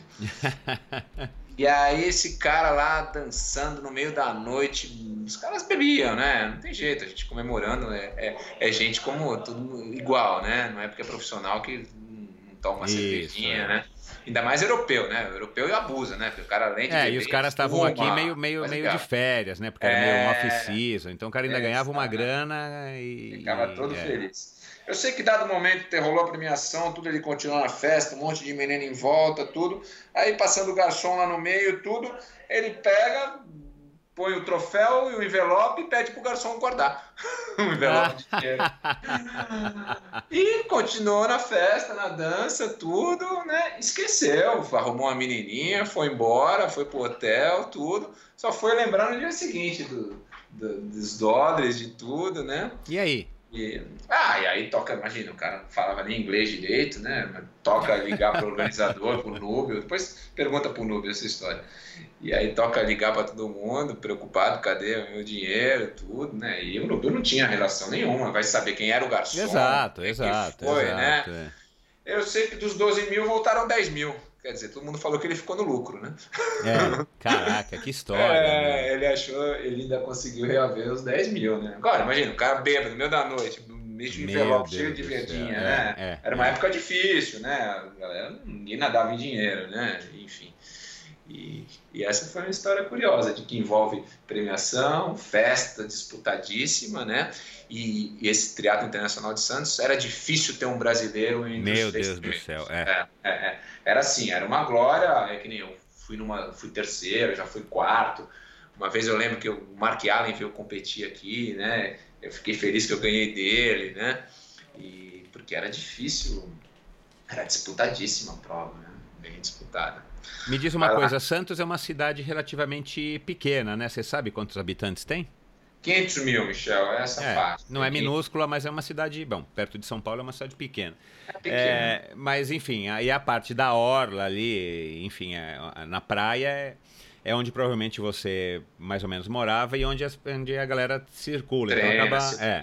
Cruza todo mundo, você, você, você ficou conhecido lá na cidade, cara, assim como um, ah, um fica, né, triatleta? Né, porque o triatlon também ali era uma... Era, hoje em dia eu sei que não está assim, até por conta de de todos os outros esportes que surgiram e as atenções estão sendo divididas, mas naquela época o triatlon parava, né, cara, a cidade aí na, no sábado parava, e no domingo. Parava, né? parava. Hoje para, mas o pessoal fica, é, fica irritado porque o trânsito fecha, tudo, mas é, era uma é. época. E também, como a informação, o ciclo de informação era muito mais restrito a, aos meios de comunicação é, tradicionais, era jornal, era rádio, né? Então, existia lá, existe até hoje, né? Inclusive o, o dono, o presidente, até aluno meu, que é o Marco Santini, existia lá o, a tribuna, né? Que era jornal, rádio e a, e a retransmissora da Globo, né? E, e, o cara, dono, esportista, tudo. Então era bombardeado direto com, com falando da prova, dos, dos personagens, das, dos caras de Santos que estavam disputando. Então você virava um pouco celebridade mesmo, cara. Você falava com gente na rua que você não sabia quem era, né? Que te cumprimentava. Era bacana. Era um negócio legal, cara. Tá rodando no shopping diferente. balneário, querendo tomar um sorvete lá, não consegue. É, tinha um pouco disso, né? Tinha outros, lógico, tinha outros esportes, que nem eu falei aí, que tinha caras bons também, natação, judô, taekwondo, tinha caras tudo campeão mundial, vice, brasileiro tinha vários, né? É, era comum na cidade você ter muitos esportistas ali, né? Que você via diariamente, né? Acabava que todo mundo estudava próximo, na mesma escola, ou faculdade, e, e o que você falou aí, treinava todo mundo na praia, todo mundo se via. Então, é um ambiente bacana, né, cara? Um ambiente super legal. Bacana. O... E você continuou treinando bastante? O Marcos Paulo é... te agregou? Você sim pode citar alguma coisa que o Marcos Paulo trouxe para te para te direcionar melhor, para direcionar melhor então, o teu esforço Michel, e tal? Ao final, eu lembro que eu tive uma frustração que é, do triatlon, frustração, mas faz parte do, da, da, do negócio, que foi é, a primeira vez que teve o triatlon nos Jogos, eu participei dos Jogos Pan-Americanos é, de Mar del Plata, ah, voltando um pouquinho de Santos, cara, teve um campeonato, campeonato pan-americano de triatlon de longa distância que foi em Santos que desceu toda a confederação, toda a confederação, não é como é que era o nome, mas é, que tocava o triatlon na, na, nas duas Américas. Foi uma prova que fechou a praia inteira, que é um negócio muito raro. Do canal 6 ao São Vicente, foi, foi a praia foi fechada. Foi uma das primeiras provas em, com vácuo liberado, né? Já era pensando na classificatória para a Olimpíada, que era era dois anos depois, que ia ser Sydney, a primeira vez que ia ter Olimpíada na, na, na que ia ter triatlon na Olimpíada. Então foi em 98. É, acho que foi 98. Tá. Aí teve, o, e o triatlon foi à tarde, cara, foi um sábado à tarde com a praia fechada. Uau. Eu lembro que eram milhares de pessoas na rua, né, cara? Milhares, claro, é, milhares, cara. milhares, né, cara? E eu disputando ali, é, foi um negócio muito bacana, né? E eu que a distância que de que hoje é o 70.3 ou Não, que? era não, era 1 e era 1.860 15. Ah, 1, legal. de natação, 60k de bike, 15 de corrida. Que é uma distância super legal, você concorda, cara? Lindo, Putz, lindo. Essa é uma demais, distância que demais. tinha que ter prova, cara. É, demais, cara. Depois, se quiser, a gente fala sobre isso, tudo que tinha que mudar. É, vamos, Mas, assim, falar, quero ouvir. É, é, mas assim, era um negócio muito legal. E eu lembro que eu perdi no finalzinho só pro Leandro Macedo, né? Que era uma referência mundial do triatlo. Claro, é. E eu fui vice-campeão pan-americano, todo mundo lá me, me, incentivando. Imagina a praia inteira lotada de Santista, né? Quase que o Leandro foi. Mataram ele lá. o Emerson, subia a cabeça, subiu a cabeça. Como é que você lidou aí, de repente, com essa ah, fama e fortuna? Então, não. Rodando de Saara para lá e para cá, é, né? Todo é, fortão. É, eu lembro que eu também. É, é, uma coisa que eu ganhei uma vez foi um carro, cara, num teatro. Caramba, meu. Eu tinha acabado de comprar. Mas era. Na verdade, era. É, o carro era no final do Troféu Brasil. É, não sei se você lembra essa época. E, enfim. É, depois eu conto detalhes, mas eu tinha comprado uma, uma picape vermelha Dodge, daquelas grandonas e aí eu ganhei o carro, eu terminei, quitei a picape, aí ninguém me segurou. aí Santos ficou pequeno. Mas não, nada, tinha que treinar, né, cara? Não sabia a cabeça nada. Mas foi nessa época que você conheceu a tua mulher ou tua mulher veio depois? Não, veio depois. Tinha namoradinhas aí e tal. Mas era. Mas enfim, a gente. Se você desse a brecha, sair à noite, fazer alguma coisa, sozinho você não ficava. Boa, boa. Artista, né? É. Mas você me falou assim, uma grande, que eu estava falando da frustração, talvez tenha sido a Olimpíada, né, cara? Porque eu era cotado para estar tá lá, né? Para ser a primeira equipe brasileira a, a, fazer parte dos Jogos Olímpicos, eram três atletas, né? E, enfim, é, acabou que mudaram as regras no meio do caminho, né? Aí inventaram quem ganhasse uma prova, o campeonato. É, enfim, eu não vou entrar em detalhes porque envolve outras. É, é. Envolve mas as, as, regras, as, regras, mudavam de vez em é, quando e pegava a gente no contrapé, né? Exatamente. Você sabe muito bem que aí você já passou por isso, Michel. Então eu sei que eu fiquei de fora da Olimpíada e como qualquer atleta, né, cara? Se você pegar o cara do basquete profissional americano, o, o cara do futebol profissional, o tênis, o, todo mundo quer um dia entrar no estádio olímpico representando o seu país, né? Então, é, eu tenho isso que ficou lá no fundo meio que marcado, que eu não consegui fazer isso, né? Apesar de ter ido para Jogos Pan-Americanos, ter corrido o circuito mundial. Jogos Pan-Americanos foi em Mar del Plata e, e foi bem legal que a gente foi terceiro lugar por equipe né? E o Leandro Macedo foi medalha de ouro. É. É. O, agora que eu tinha perguntado, acho que você acabou não, não é, respondendo. O que, que o Marcos Paulo trouxe para você é, que acabou melhorando, né? Eventualmente, eu acho que melhorou o teu, teu desempenho e tal, mas uh, você pode é, citar ou você se recorda o que, que ele trouxe de que você não vinha fazendo e que de repente acabou canalizando melhor essa energia toda que você tinha para o teu resultado? Ah, Michel, dividir melhor o esforço, né, cara? Saber descansar. Né? Quando você é moleque, você recupera bem de um dia para o outro, né? E, e, e, como você falou, como a gente falou anteriormente, tem aquela muita coisa da emoção, né? Que você quer fazer o que você gosta, né? O que você faz bem. Então eu pedalava muito bem, né? Então eu queria treinar só ciclismo, né? queria treinar pouco o resto, né? Eu treinava, eu era um ruim corredor. Cara, eu treinava corrida forçado, cara. Eu ia pra praia andando, saía da minha casa andando, demorava lá 15, 10 minutos para chegar na praia. Aí eu trotava um pouquinho, fazia umas retinhas ali de 200, 300 metros, tá bom, vou embora. Deu, né? Entendi. Treinando de forma, treinando de forma empírica, né? É. Agora treinando com orientação do Marcos Paulo, tudo com planilha. É, algumas pessoas já devem ter falado aí, mas era também a planilha chegava por fax, né? Era um negócio última geração, né? Tudo escrito ali. A gente tinha que achar um cara que tivesse fax, né? Eu lembro que eu tinha um escritório de um amigo meu que eu ia lá toda segunda-feira pegar a planilha e aí prendia ali num lugar especial na parede do meu quarto e olhava e tal. Então, eu acho que foi é, é, mais importante foi dividir as modalidades de forma mais assertiva, né? Dividir o esforço, canalizar melhor essa energia. E o feedback, né, Michel? É, felizmente, essa época o negócio era muito menos comercial, então falava-se com o Marcos Paulo, eu falava com ele todo dia, né, cara? Me ligava às vezes às 5 horas da manhã, que sempre foi maluco, né, de acordar cedo e tudo. E a gente trocava figurinhas sobre treino, sobre o que estava sentindo, né? Eu lembro que eu sofri demais com canelite no começo, né? E nadador, ficou lá dos 3 anos de idade até os 16 dentro d'água, né? Começa a correr, dói tudo, né? Exato, é. Lembro que eu tinha muita canelite, a mecânica era ruim também. Então a gente trabalhou muito isso, até calejar, sabe? Uns fortalecimentos diferentes e tudo, né? É, então acho que isso. Eu vinha para São Paulo também algumas vezes, né? Tinha contato com, é, às vezes até eu cheguei a fazer algumas avaliações aqui, coisa que não tinha em Santos, né? Santos é uma guerreira, né, meu? Você vai lá, é. faz e acabou. Quebrou no meio, para, espera curar, né? Aqui tinha médico, né? tinha cara bom, né? Então ele me mostrou um mundo um pouco mais civilizado, mais elaborado dentro da performance, né? Que a gente não tinha, né? Eu te falei aí que fazia 10 de 1.500 de costas, 100 de 100, é, sem tomar água, nem nada, né, cara? Eu vim, eu vim desse mundo, né? Claro.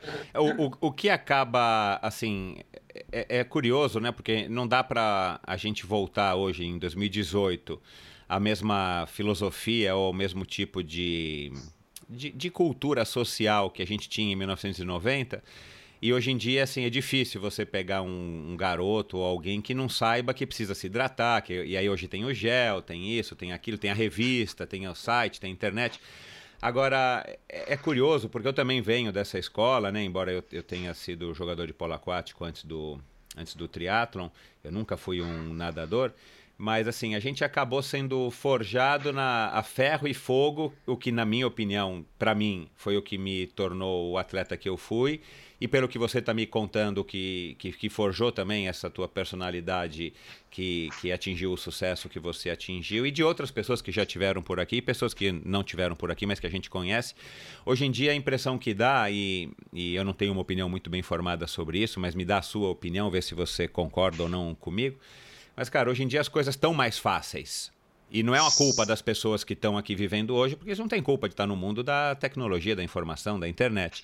Mas assim, eu acho que a gente tinha esse privilégio de ser formado e a gente perseverou, eu, você e tantos outros, de continuar no esporte, mas assim, pra gente, como você acabou de dizer, é, não tinha choro nem vela, cara. Era para fazer aquilo, você ia lá, baixava a cabeça e fazia, e era o que você tinha que fazer. Hoje em dia existe muito questionamento, assim, é, é fica mais difícil. A gente vê isso com os nossos próprios filhos, né? Assim, exato, hoje em dia, assim, exato. tem. É... Tudo tem uma, um, um porém. Né? Exato, né? exato. Então, assim, eu, eu, eu acho que a gente teve mais vantagem nesse aspecto porque a, a, a, a, nós não era permitido, ou a gente não sabia que tinha escolha, né? Ou que você não podia, que você podia reclamar.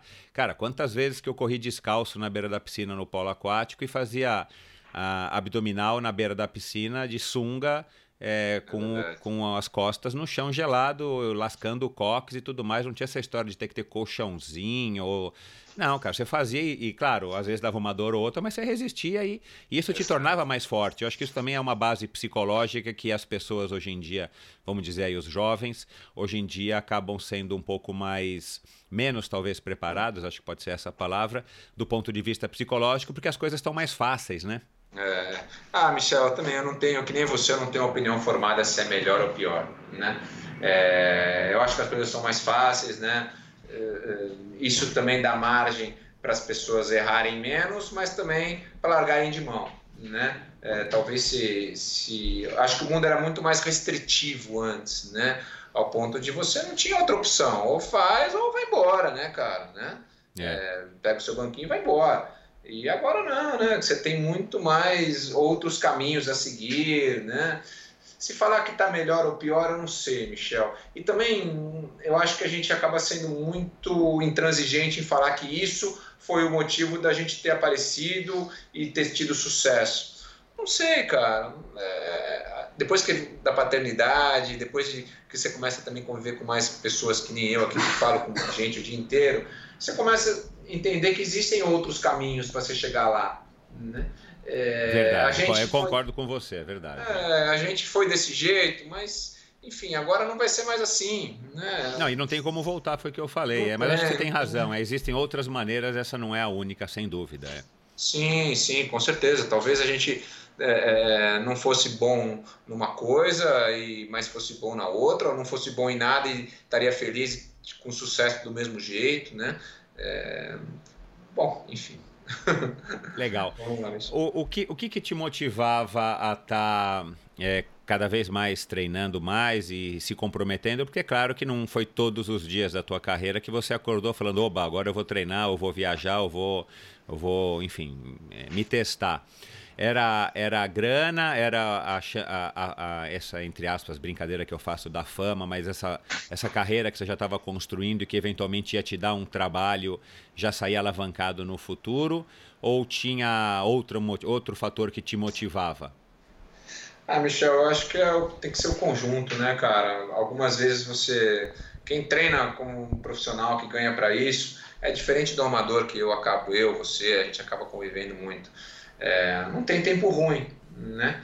É, eu até brinco uma prova que eu fiz aí depois de longos anos, a gente vai falar isso mais à frente, eu fiz um triatlo é, é domingo, dois domingos atrás, uh, a gente imagina que, pô, eu sou amador, não tenho obrigação de estar aqui, eu nunca passei por isso, né? Se estiver chovendo ou o mar estiver ruim ou eu não estiver afim, eu não vou largar e pronto, vou estar feliz da vida. Uhum, uhum. É, essa, essa, liberdade que acaba sendo é... gostosa, né? descompromissada. Exato. E quando você é profissional, né? não tem jeito, né? você tem que ir para cima. Mesma coisa treino. Né? E acho que muito das minhas lesões, uma lesão crônica que me tirou da corrida, me tirou do esporte durante muito tempo, me tira até, me limita até hoje, é, veio dessa meio que intransigência, né? De você, não, tá doendo, tá machucado, tá com dor, mas tem que treinar, né? Talvez se eu fosse amador, talvez se eu não tivesse esse compromisso todo, porra, tá doendo, machucou, pô, vamos parar de correr 10 dias, duas semanas, curar esse negócio, né? E coisa que eu não, não tive a chance de passar por isso. Então isso traumatiza um pouco depois de um tempo, né? Porque você fica entendendo que aquilo lá por mais que você goste do vento da cara, de ser cedinho, pedalar, tudo, tem horas que é, é obrigação. Né? Então acho que é um conjunto de coisas né, dentro da tua pergunta, Michel.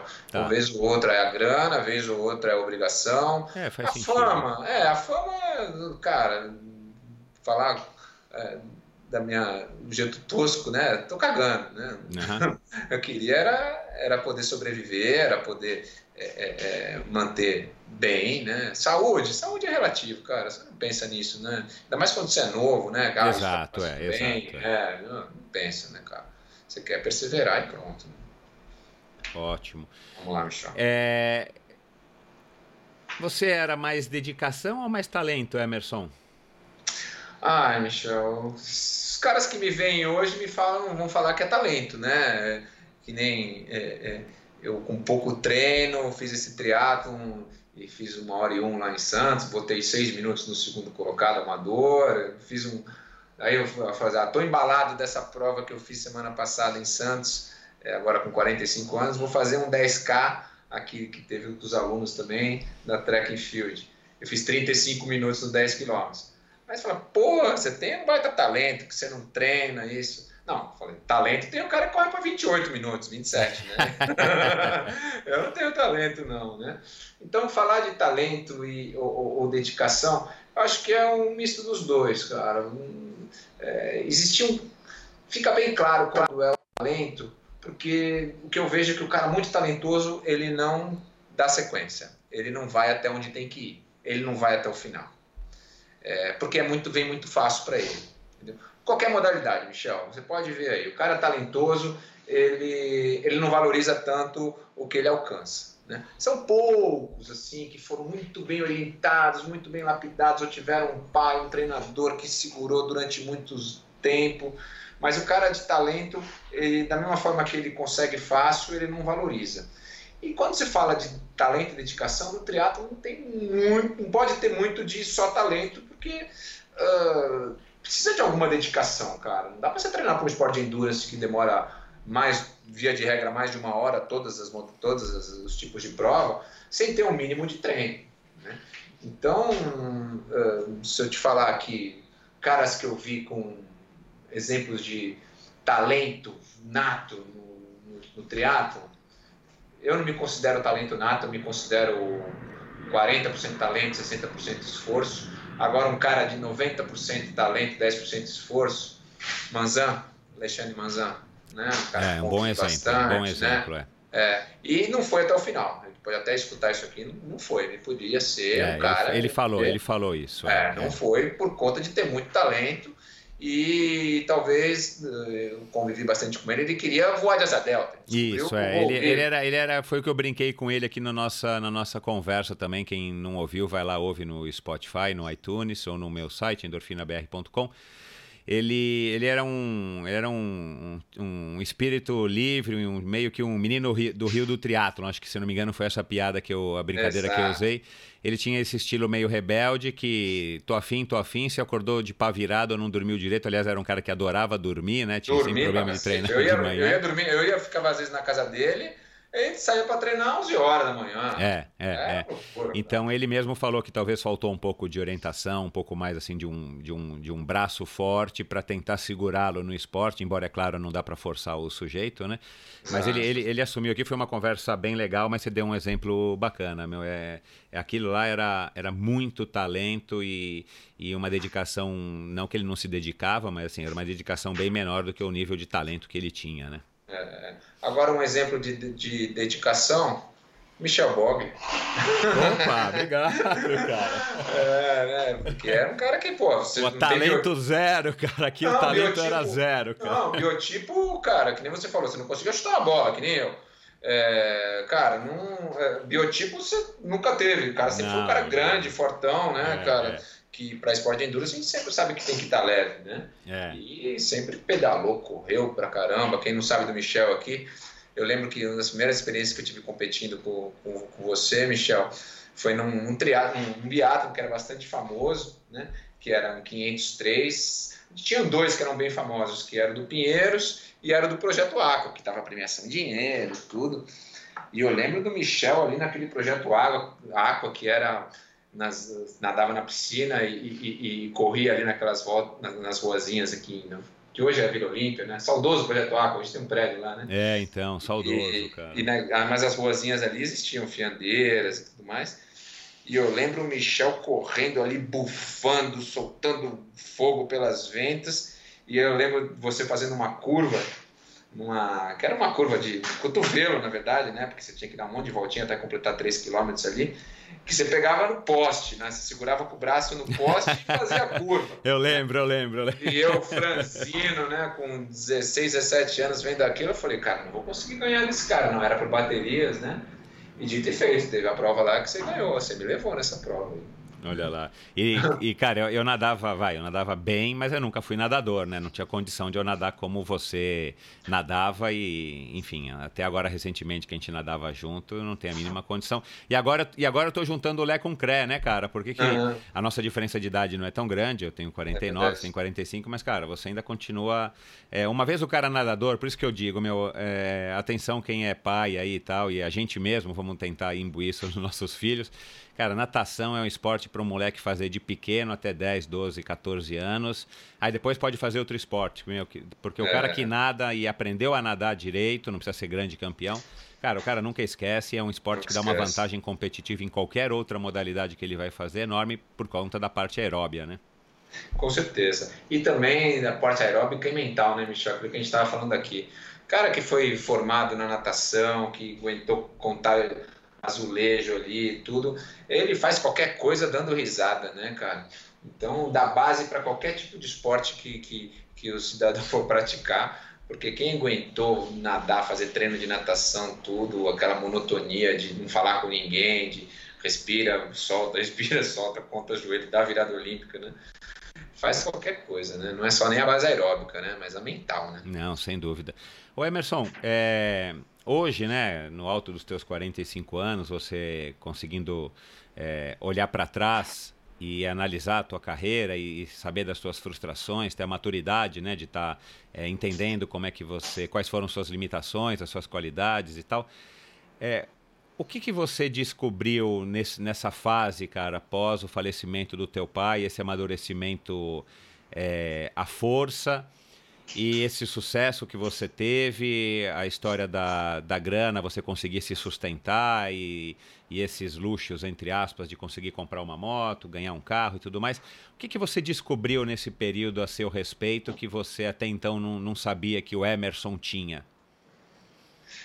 Ai, Michel, pergunta, hein, que eu tenho que pensar bastante aqui. Vamos pensar cara, o que, que eu descobri por ter perseverado, por ter. Ah, eu acho que você, você adquire um, um, um amor próprio, né? Você adquire uma autoestima que às vezes quando você vem de jovem você não tem, né? De poder falar assim, eu posso, eu consigo.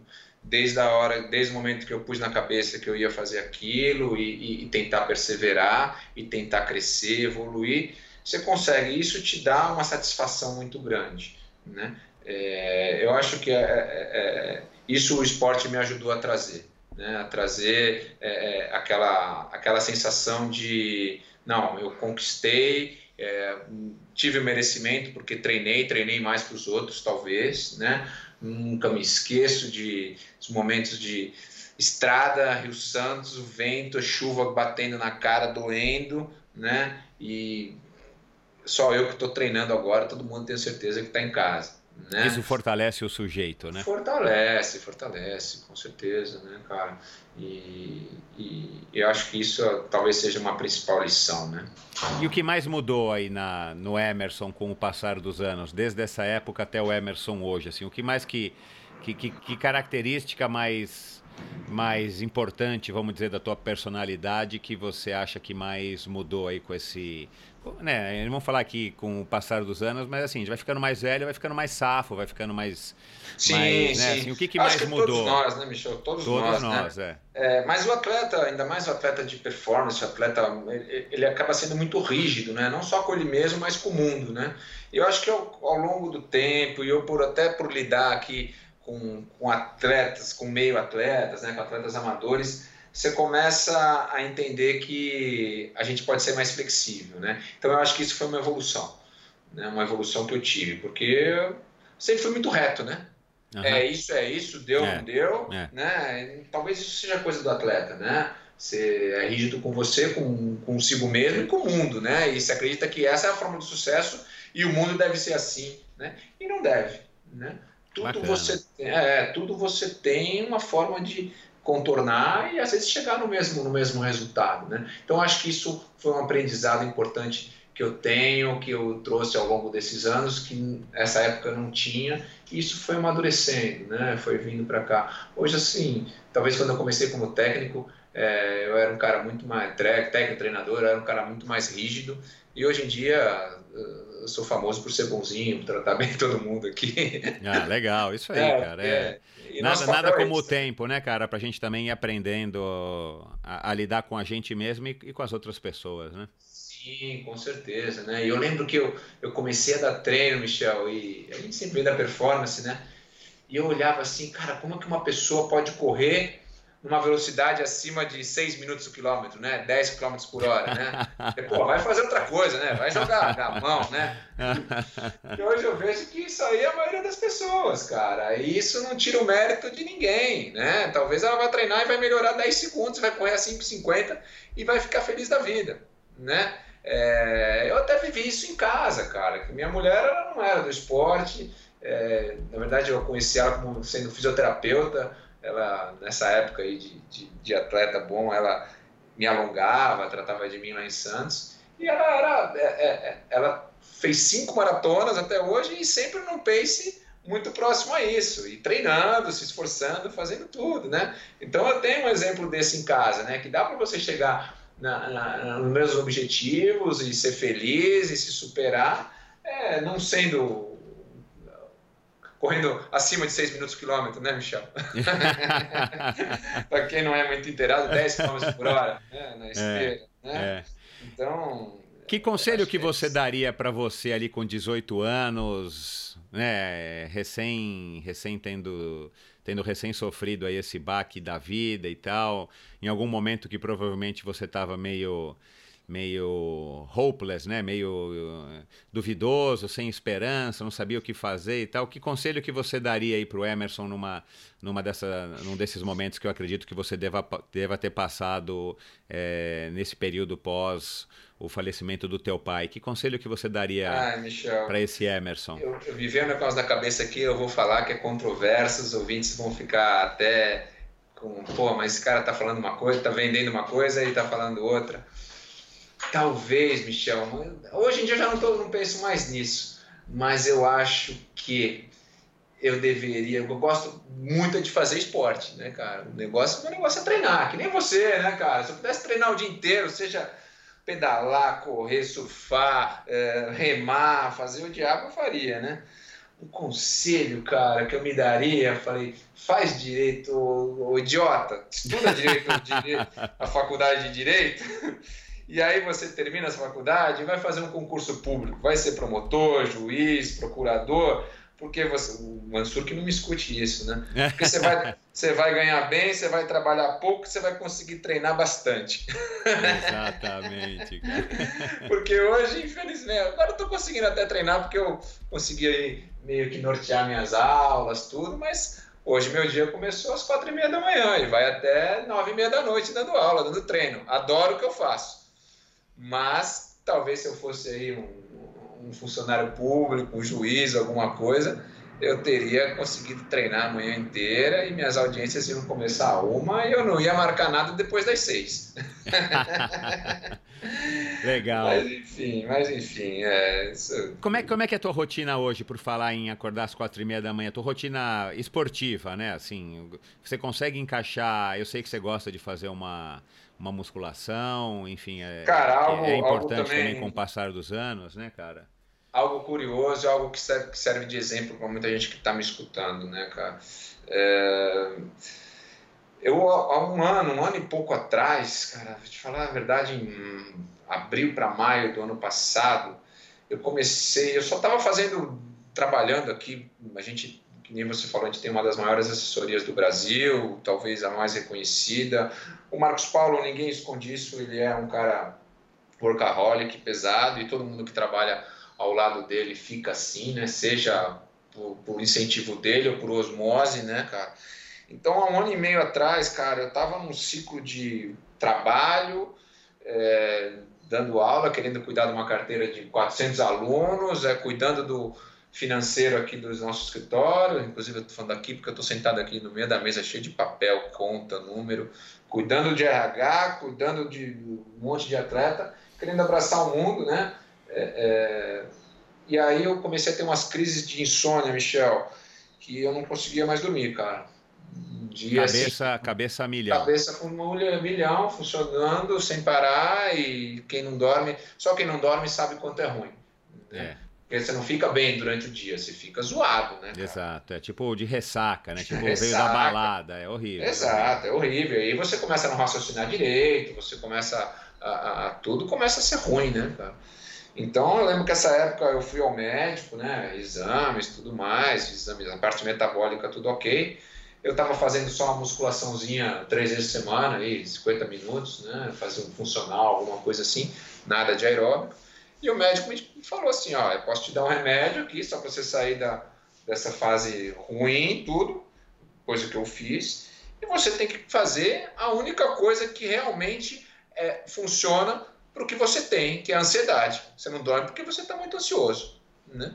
Você precisa fazer esporte aeróbico, né? Ainda mais com o teu histórico que você sempre fez a vida inteira, é, é, precisa ter pelo menos todo dia é, fazer alguma coisa. Aí, a partir desse dia, eu botei como regra, Michel. Todo dia, pelo menos 40, 50 minutos, no mínimo, eu faço de um esporte aeróbico, né? E aí foi a virada, cara. perdi um pouco de peso. É, eu desanimei de fazer esporte aeróbico também, de correr aquela época, não só por trabalhar demais, mas a gente conversa sobre, muito sobre isso, né, Michel? Metade do nosso tempo de conversando é de falar de lesão, né? Infelizmente. Infelizmente, é. eu tenho artrose nos dois tornozelos, né, cara? Então eu não conseguia correr mais, né? Só conseguia fazer nadar de vez em quando, é, pedalar, mesmo assim, dar virada olímpica às vezes era difícil e dar impulso da parede, né? E, e aí tinha umas limitações quanto a fazer o esporte aeróbico.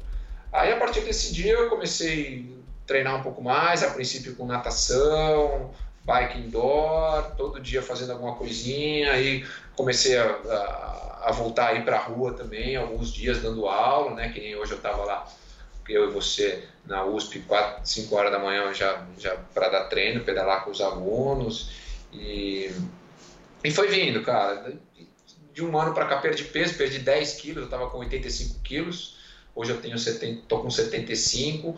É, minha artrose não foi embora, porque não é perder peso que ela foi embora, mas as dores diminuem, né?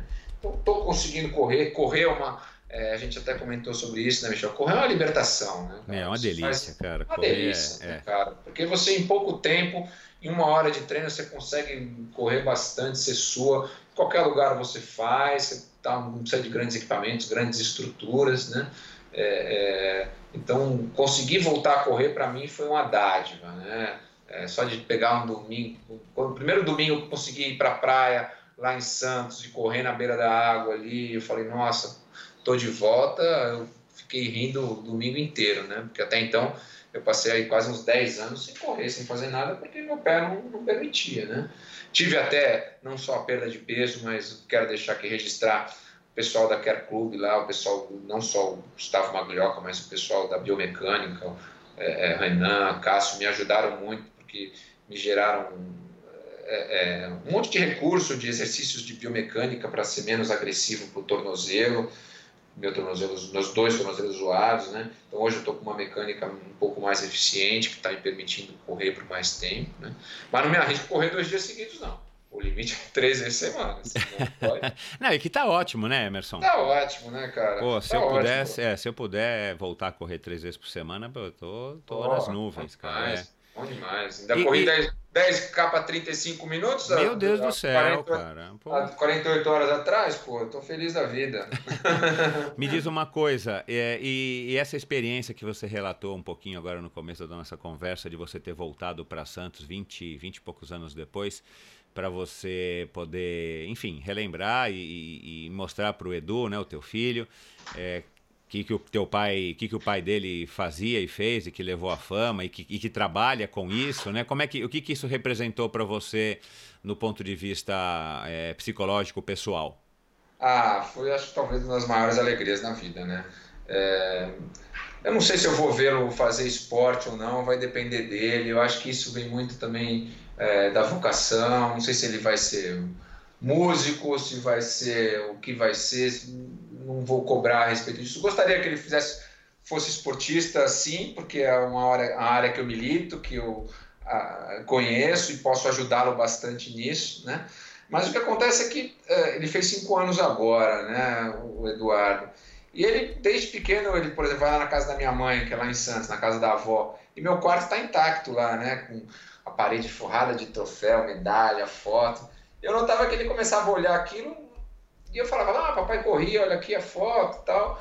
Mas não entendia muito bem o processo, né, cara? Como é que faz para ganhar uma medalha, né? Como é que faz para o que, que, é isso, né? Como, mas como é que o papai? Papai, eu só vejo ele sair de manhã de casa e voltar tarde da noite, né? Então eu quis mostrar para ele o, o, processo. Ó, o papai está indo treinar agora porque tem uma competição daqui a um mês, né?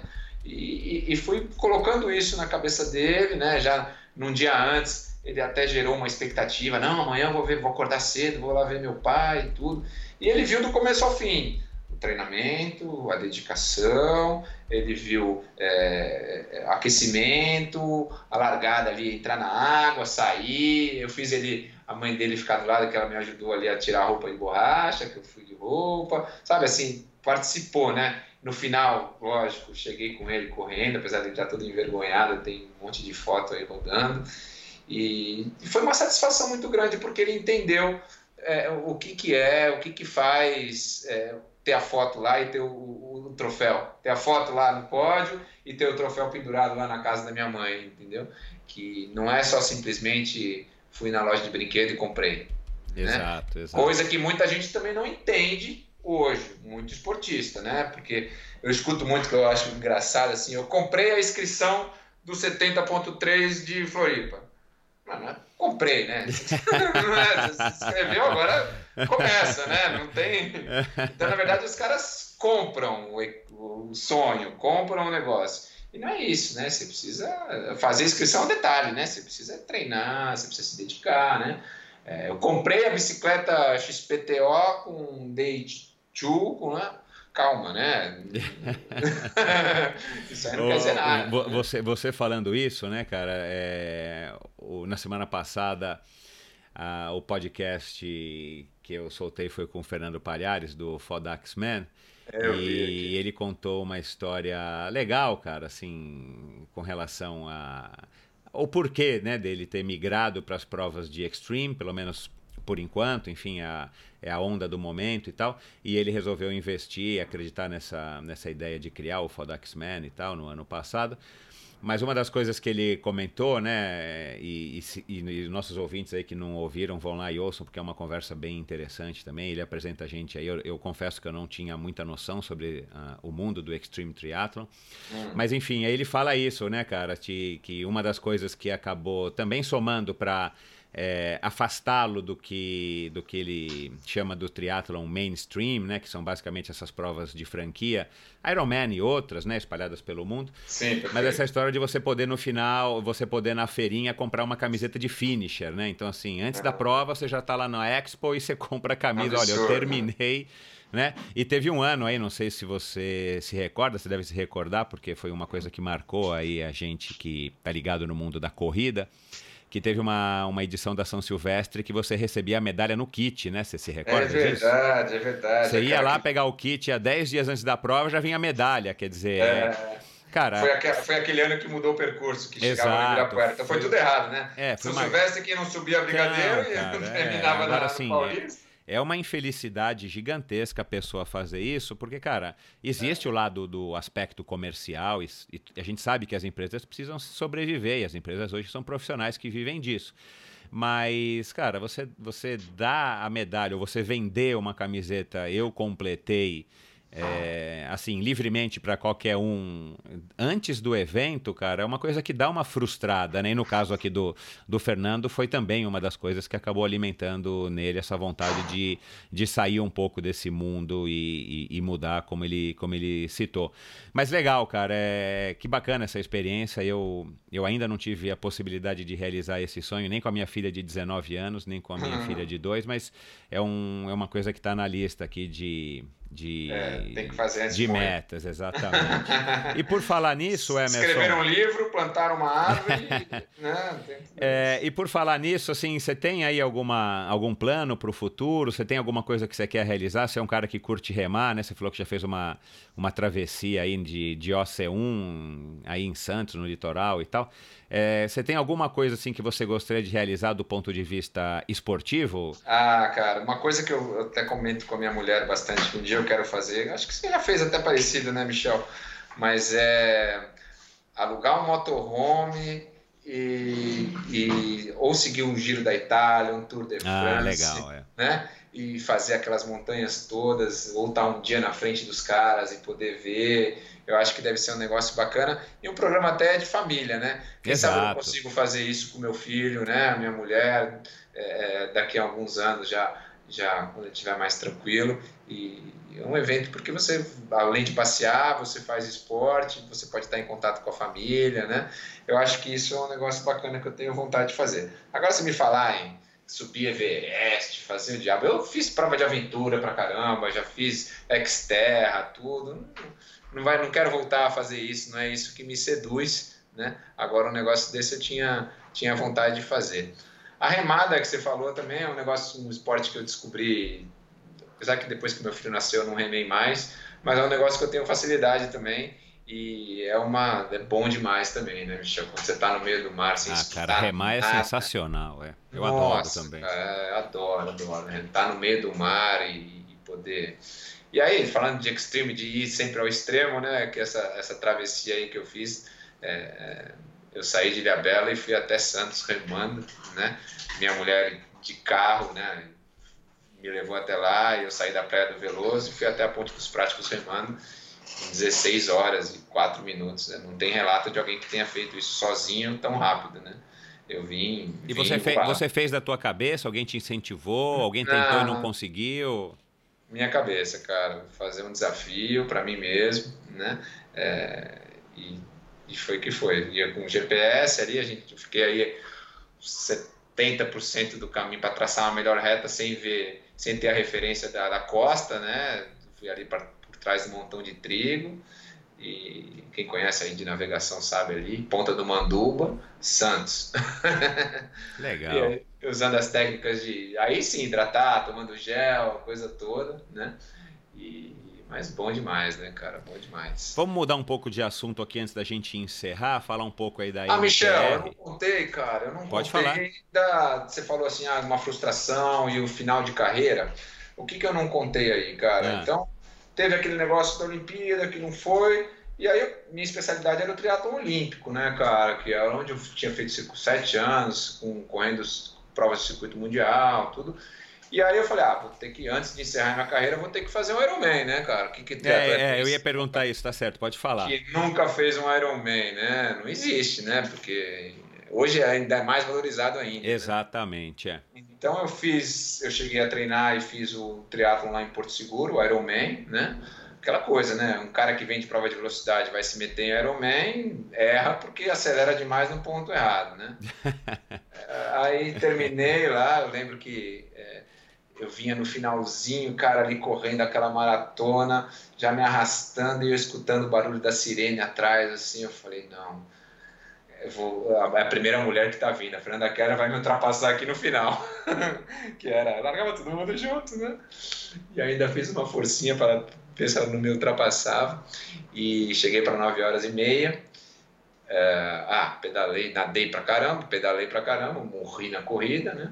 E aí, no ano seguinte, já meio que vou fazer só mais essa prova e terminar minha carreira de triatleta, eu fiz Floripa, que foi o primeiro ano de Floripa, 2001 é, mesma coisa, nadei bem, pedalei ali, eu lembro que estava brigando com Sturla e Galindes, né? Que acho que quem ganhou esse ano foi o, o aquele Eduardo Sturla. Eduardo Sturla, é. É, é, é. é. E aí no quilômetro 130 da bike já não conseguia comer mais, aí já deu uma quebrada e fui voltar a reviver um pouco na, na maratona. E ainda cheguei para 9 horas e acho que foi 9 horas e 10, 9 horas e 11, alguma coisa assim. Mas tinha treinado para 8 horas e meia, né? Uhum. mas, mas, mas, de qualquer maneira, assim, né, para um para um Ironman é, 9 horas e pouco é excelente, né? Sim, cara? se você falar isso para qualquer amador aqui, os caras acham lindo, né? Mas para um profissional, né, meu, que e numa treinado. época que o, que o equipamento de ciclismo era ah, me, bem menos desenvolvido do que é hoje, é onde faz a maior diferença, né? Sim, com certeza. Não tinha, não tinha essas time trailer, uma ou outra, né, cara? Ainda cheguei nesse mesmo ano antes Em 2001 uma... você fez o Ironman de sunga. De sunga, opa, sunga e camisetinha, né? Bons e... tempos, né? Bons cara? tempos, bons tempos. Ainda fiz um Xterra, aquele, fiz o Xterra Mundial de Xterra, acho que fui um dos primeiros brasileiros aí para lá é, fazer. Ah, enfim, que legal, e Maui? Maui, Maui. Uau, cara, que bacana. Porque eu andava bem, o ciclismo era a minha especialidade e eu me defendia bem no mountain bike também, né? E ainda treinei específico, achei, eu achei que eu andava bem de mountain bike. Quando eu cheguei lá, eu vi que eu andava mal, né? Porque eu vi que os caras me passavam, o equipamento ruim pra caramba que eu tava também, os caras me passavam na, na descida do vulcão lá, né? Eu ainda cheguei, acho que no Mundial, eu fui 16, 17 lá no Xterra. Até que foi ok, né? Pô, Mas okay. perdi na, na, bike, na bike. Natação e corrida eu fiz bem pra caramba, até porque vinha de. Era um cara veloz, né? De circuito e tal. Mas na, no mountain bike eu me ferrei ali. Legal. Vamos falar então um pouquinho rápido da MPR. É, claro. Cara, você teve uma oportunidade que, na minha opinião, foi uma oportunidade de ouro. É, e que, claro, que não caiu de mão beijada, porque você construiu um relacionamento com o Marcos Paulo e, e, e você, com certeza, é um profissional sério desde que eu te conheço. Foi um atleta sério e é um, um professor, um técnico super sério. É, qual que é o segredo aí dessa sociedade com um cara como com o perfil do Marcos Paulo, né? Que é um cara, como você falou, workaholic, é um cara ansioso, é um cara que que, que tá ligado no, no giraia, ligado no 380 o tempo inteiro. E, e, e aqui que você atribui o sucesso da, da MPR, como eu falei, é, é uma das maiores, se não for a maior, mas com certeza, pelo menos é, na minha opinião, vai, não vou dizer com certeza, mas é a mais famosa, já visto aí a, a presença do Marcos Paulo nos diversos meios de comunicação e, e a fluência dele, o próprio estilo dele. É, aqui que você atribui aí esse o segredo acho... da sociedade, né? Que é como a gente falou, hum. é, não é fácil ter sócio. E o segredo, a perseverança aí a, da assessoria MPR, que começou lá atrás com um fator técnico, como a gente já contou, mas que já dura aí também, lá vai 30 anos e lá vai pedrada. Ah, eu acho que é o equilíbrio, né, Michel? É, o Marcos Paulo também, é, desse jeito aí, ele precisa ter um contrabalanço, tem que contrabalancear, né? Se ele tiver mais gente com, igual a ele com o meu perfil dele, aí enlouquece, não consegue fazer nada, né? Então, talvez eu não sou eu sozinho como sócio, tem o Fábio Rosa, tem o César aqui, mas a gente com perfil, quem conhece Fábio Rosa sabe que ele é o extremo, parece um monge, né, cara? Então, o Marcos Paulo acelerado, eu no meio termo ali, entre, entre é, conhecer um pouco mais aqui da parte administrativa e ser ponderado aí nas, nas resoluções e nas tomadas de decisão, o Marcos Paulo mais naquela coisa do dos insights, né, de ter... Então, acho que um, um completar o outro, né, o César mais ligado ao marketing e tudo mais, a marketing que eu digo, marketing moderno, digital e tudo mais, é, o Fábio mais zen, eu talvez forte na parte administrativa e na condução aqui dos processos, né? E acho que um completar o outro. Então a, a, a parceria está nisso, né, cara? Por isso que ela dá certo. Não adianta você só ir atrás de pessoas com, que te agradam junto ao, ao teu perfil, que sejam muito parecidas com você, é, porque daí o todo não vai bem, né?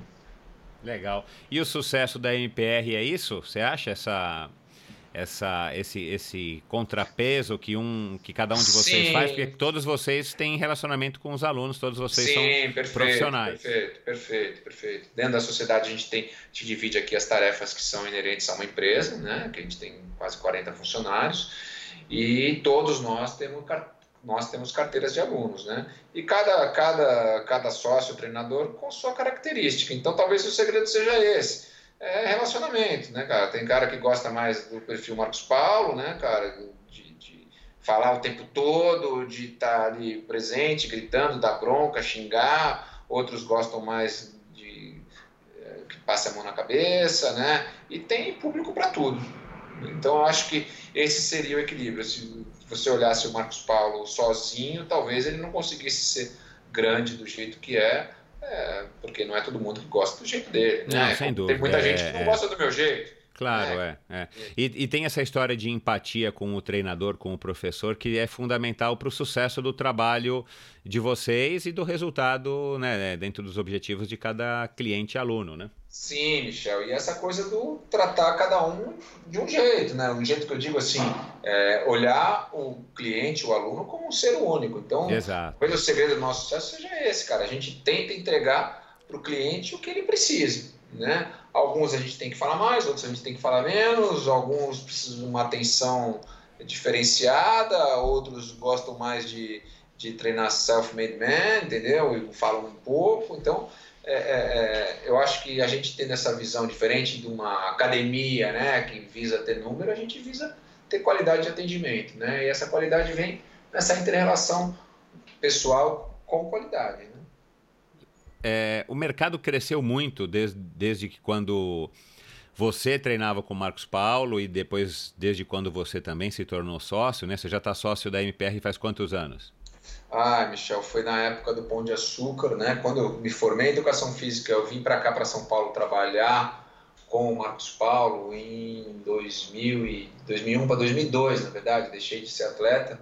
Então, aí eu, eu já era atleta dele, né? Desde 90, há mais de 10 anos. E aí eu virei, virei eh, a mão dele dentro do Grupo Pão de Açúcar, que era onde a gente tinha pegado a conta lá. Falando que o Michel conhece bem, porque ele estava nessa época já em Fortaleza dentro do Pão de Açúcar também. E aí foi nessa época que começou a nossa relação profissional.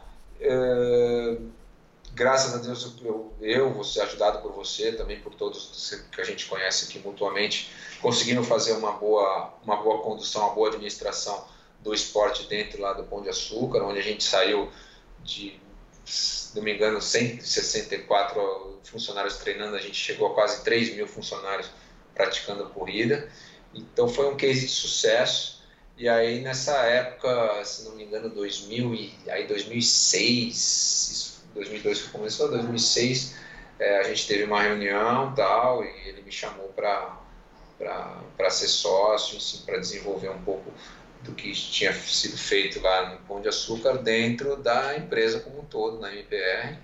E aí essa parceria de sociedade mesmo, no papel, vem de 12 anos para cá. Assim. É, então, bom, já é um bom número e, e, e, claro que nesses 12 anos as assessorias, o mercado deu uma estourada, né? Sim. Tanto, tanto, tanto dentro das assessorias e, e, claro, motivado também pela, pela conscientização das pessoas e pela proliferação das corridas de rua. Sim. O mercado hoje, pelo que eu tenho acompanhado, ele está numa baixa, como quase todos os, quase todos os, os segmentos aí da nossa economia, infelizmente. Tem gente ouvindo aí, muita gente ouve a gente que é professor, que tem, que tem a sua própria assessoria, que está começando e tal. Você acha que, que o mercado vai crescer? Você acha que. Para onde você acha que vão as assessorias esportivas? Você acha que tem espaço para um novo Marcos Paulo, para um outro Marcos Paulo? Você acha que tem espaço para surgirem novas assessorias grandes ou o futuro do, do mercado é cada vez mais nichado? Tem o cara que é especialista naquele tipo de público para aquele tipo de esporte, é o cara que é especialista naquele outro tipo de público que está focado na, naquela outra especificação ou, ou, na corrida X. Enfim, qual é, que é a tua avaliação dentro dessa experiência toda? Eu sei que você é um cara super é, atento para os próximos passos, para as assessorias esportivas nos próximos anos? Perfeito, Michel. Você já me perguntou e respondeu. Essa segunda opção, cara. É, eu não acho que vá, que vá surgir, não acho que tem mais espaço, é outro tempo, outro momento da, da sociedade. Do, não vai surgir um cara grande ou uma assessoria que vai englobar todas as outras e vai detonar, cara. Não, é, não vai aparecer nesse mercado a a Smart Fit da assessoria esportiva, entendeu? É, vai ter um. O que acontece é isso, vai ter nichos, né, cara? Cada vez mais você vê a coisa se pulverizando. Mesmo aqui na gente, quantos professores, eu acho que eu não consigo contar nas duas mãos todos os professores que saíram daqui foram abrir o sua, a sua pequena assessoria, a sua caixinha de água ali na, no parque, mais um, e, cara, não vão conseguir é, é, é, abraçar o número de clientes que a gente conseguiu movimentar, que a gente consegue movimentar hoje, até por força do histórico, por força da marca, né? É, então, cada vez mais vai surgir gente nova, vai roubar ou vai é, agregar um, um tipo de perfil de aluno, seja o triatleta que é mais addict, seja o ciclista que quer ir para a estrada no final de semana, coisa que a gente não está fazendo, seja o cara que quer só ir boba-oba, que quer só ir treinar para tomar café no parque. Os então, crossfitters, então, né, cara? O Ibirapuera está dominado desse é... tipo de assessoria. Exato, de funcional, isso e aquilo. Então tem mercado para tudo, né? É, com certeza está pulverizado, né? O bom disso é que tem muito mais gente fazendo esporte, tem muito mais gente é, tendo contato com, com atividade física e muitas vezes esses que têm contato com atividade física podem avaliar melhor que, que, qual que é o mundo dele, né? Então hoje a gente está muito é, nichado na corrida, cara, na maratona. Não era isso, era até o triatlo, né? Da onde, da onde eu vim. Mas hoje o mercado se fechou para a gente, pelo menos é, nesse negócio de fazer maratona, só para te dar um número, não sei se o Marcos Paulo passou aí nas. Só para te dar um número, a gente teve só esse semestre aqui de 2018 502 alunos que fizeram uma maratona, cara, 42 quilômetros. A né? maratona ainda é a menina dos olhos por conta também da, enfim, de ser uma modalidade única, né? Só corrida, é, né? e desafio, aquela coisa toda, né? Então, uh, uh, a gente está muito nichado nesse mercado de corredor, de maratona, que não deixa de ser ruim, cara. Porque, não, é excelente, ah, claro. É, é e, e cada vez menos o cara chega aqui perdido, entendeu, Michel? Ele chega aqui já com uma ideia na cabeça, mesmo que ele não seja um atleta nato, ele já tem uma, uma, uma ah, eu quero fazer um, uma maratona daqui a tanto tempo, eu quero fazer um 10K para um dia fazer uma meia maratona, enfim, ele já chega com uma ideia formada, então o que acaba facilitando o nosso trabalho. Né? Então a gente é conhecido por isso, né? Eu, eu fico até com pena das assessorias pequenas porque os caras querem fazer de tudo, né? Ah, eu te faço emagrecer, te faço correr 10, te faço fazer triatlo e fazer tudo é difícil, né, cara? A gente tem uma equipe grande que facilita nesses processos porque ah, o cara faz triatlo, vai comigo, o cara quer fazer 10 ou quer caminhar, vai com outro professor ali. É, a gente está em 60 provas no ano, né? Qual assessoria pequena que vai conseguir estar tá fisicamente em 60 provas, né, com a tenda, estrutura, qual assessoria que vai conseguir estar de manhã e à noite no Parque do Povo, no Ibirapuera, na USP. Então a gente tomou um tamanho que uma coisa vai alavancando a outra. Né? Então eu duvido que alguém vá, que, que alguma outra assessoria vai aparecer um cara que vá conseguir fazer igual, cara. Se aparecer, tomara que já esteja aposentado, porque daí eu vou dar boa sorte, tchau.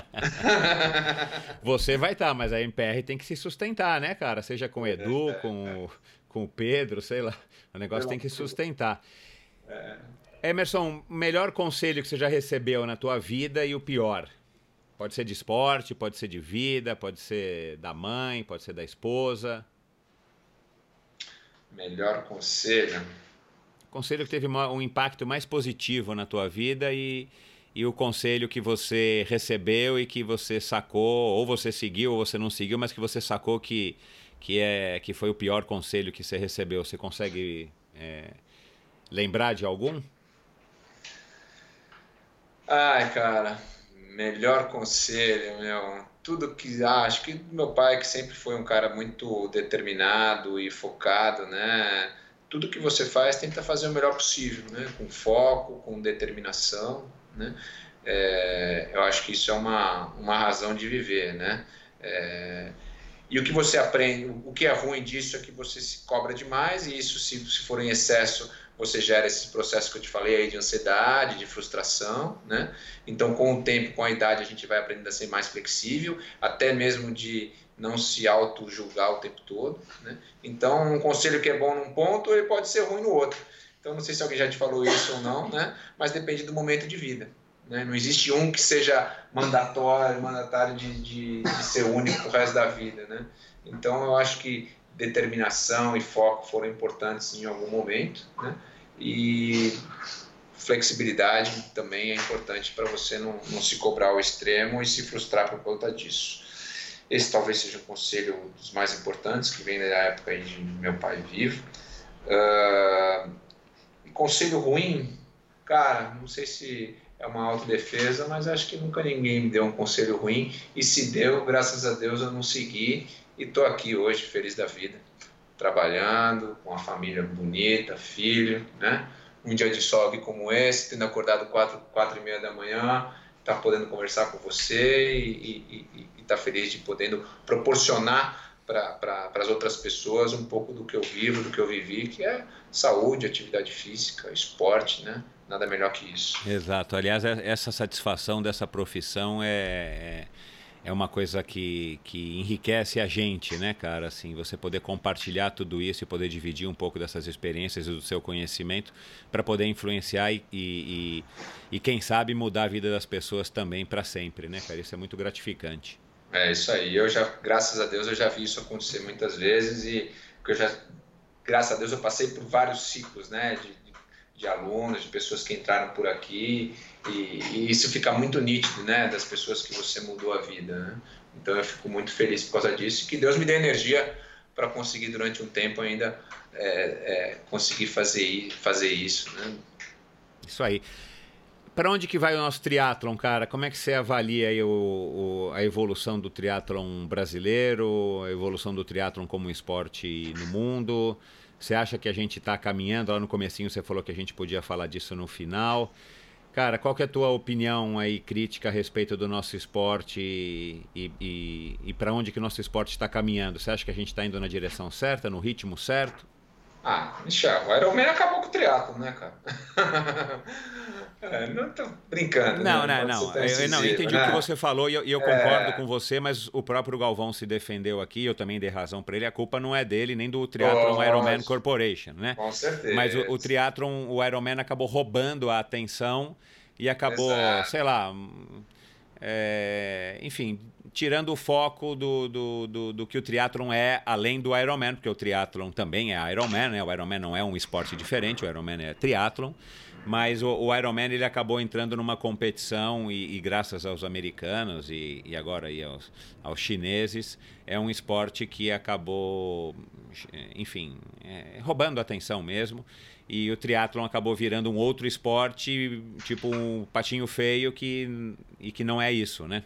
Exato, exato. Então, assim, surgiu essa áurea em volta do Ironman, né, cara, que, lógico, não tira o valor da prova, o desafio, é onde tudo começou, né, é, tem toda a parte comercial envolvida, né, que o americano, agora o chinês trabalhou muito bem, né, do, da marca, do Homem de Ferro, pra você ter uma ideia, os caras não querem nem fazer challenge, que é a mesma coisa, né, que é a mesma metragem, pois é. porque querem a, a, medalhinha lá com a marca do, do homenzinho ali, né, daquele exato, M, né? Cara, exato. Então, mérito dos caras, mas ao mesmo tempo gera uma, gera uma frustração para a gente, porque você vê hum, é, até muitos talentos, muitas pessoas, muitos atletas que poderiam ser bons ou, ou, ou melhorar dentro da modalidade triatlon e ser melhores triatletas lá na frente por causa do Ironman, porque adiantam os processos, né, Michel? Ou seja, o cara já tem, já entra, começa a pedalar, nadar e correr pensando no Ironman e, meu, quem, quem, quem conhece sabe, né? Se você adianta isso, você começa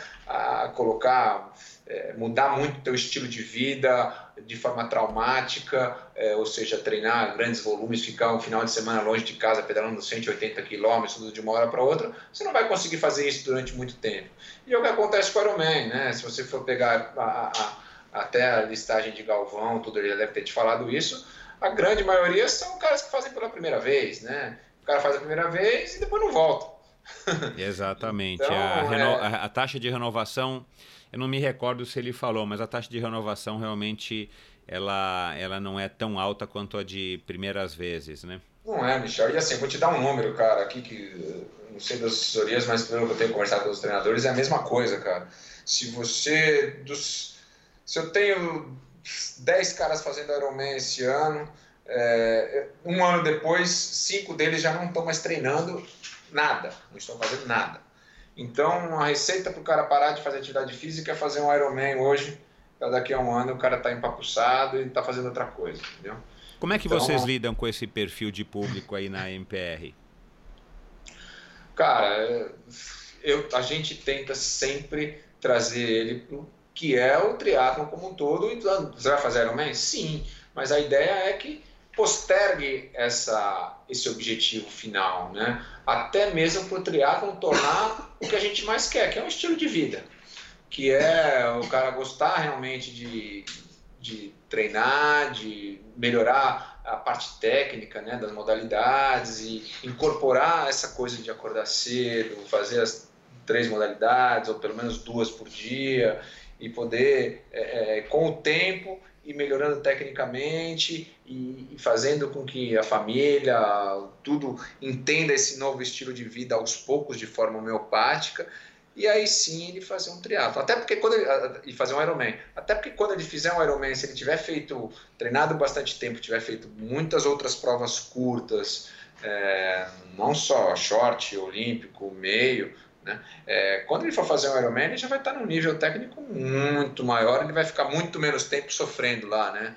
Que a gente vê o final de Ironman parece o final da guerra, né? É, fica, fica uma experiência menos traumática, né? Lógico. O cara, já tá, o cara já tá mais preparado para o que vai sim, acontecer, né? Sim, sim, com certeza, né, cara? Em vez de ele ficar lá 16 horas sofrendo, ele vai sofrer 11, 10, né, 12, até no primeiro Ironman, né? Então eu acho que é isso. Que que, o que, que você, mundo... se você tivesse aí um, um poder mágico aí, o que, que você faria para estar tá corrigindo esse, essa distorção, vamos dizer? Ah, cara, eu acho que era um incentivo ao triatlon é, esporte base, mostrar mais o que, que é um.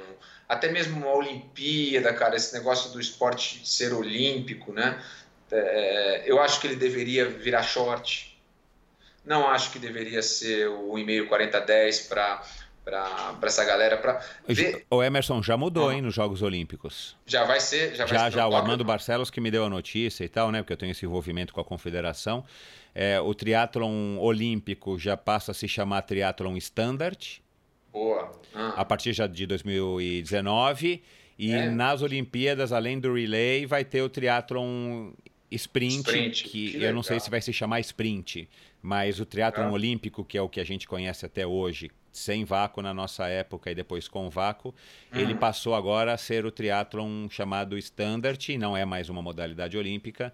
E eu acredito que também isso é interessante para estimular justamente as pessoas principalmente os Perfeito. atletas mais jovens que almejam se tornar atletas olímpicos, a começarem já na distância certa para eventualmente o cara depois migrar para um standard, para um Isso, 70 perfeito. e para um Iron. Né? Eu achei inter...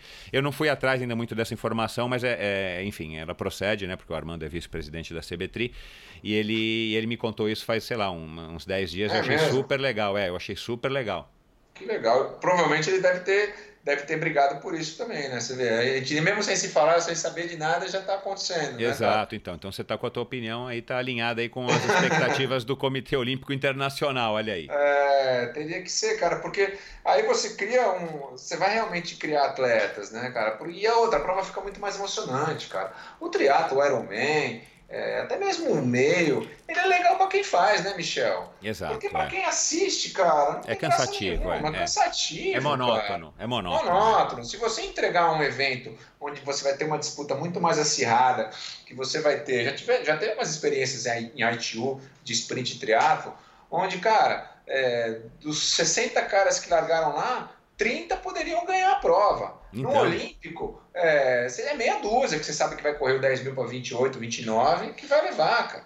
Então, você dá mais dinamismo à coisa, você mostrar mais essa vertente técnica ali, de você não poder errar, né? de você é, é, fazer a coisa tornar mais emocionante, ou ver o nível de disputa aumentar, eu acho que é fundamental para gerar essa atratividade para o triatlon de, de, curta distância, né? E deixar o Ironman um pouquinho lá para o challenge, né? Para o desafio, né? Não, e, e, as pessoas comuns poderem ter acesso também ao que é legal no triatlon, que é disputar, aquela coisa toda, né?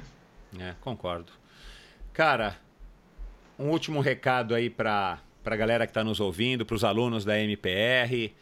Esse episódio está indo no ar aí também no, no, no dia que está sendo os últimos treinos da MPR, né? Quinta-feira, dia 20. Passa um recado aí para a galera que está nos ouvindo e os seus alunos.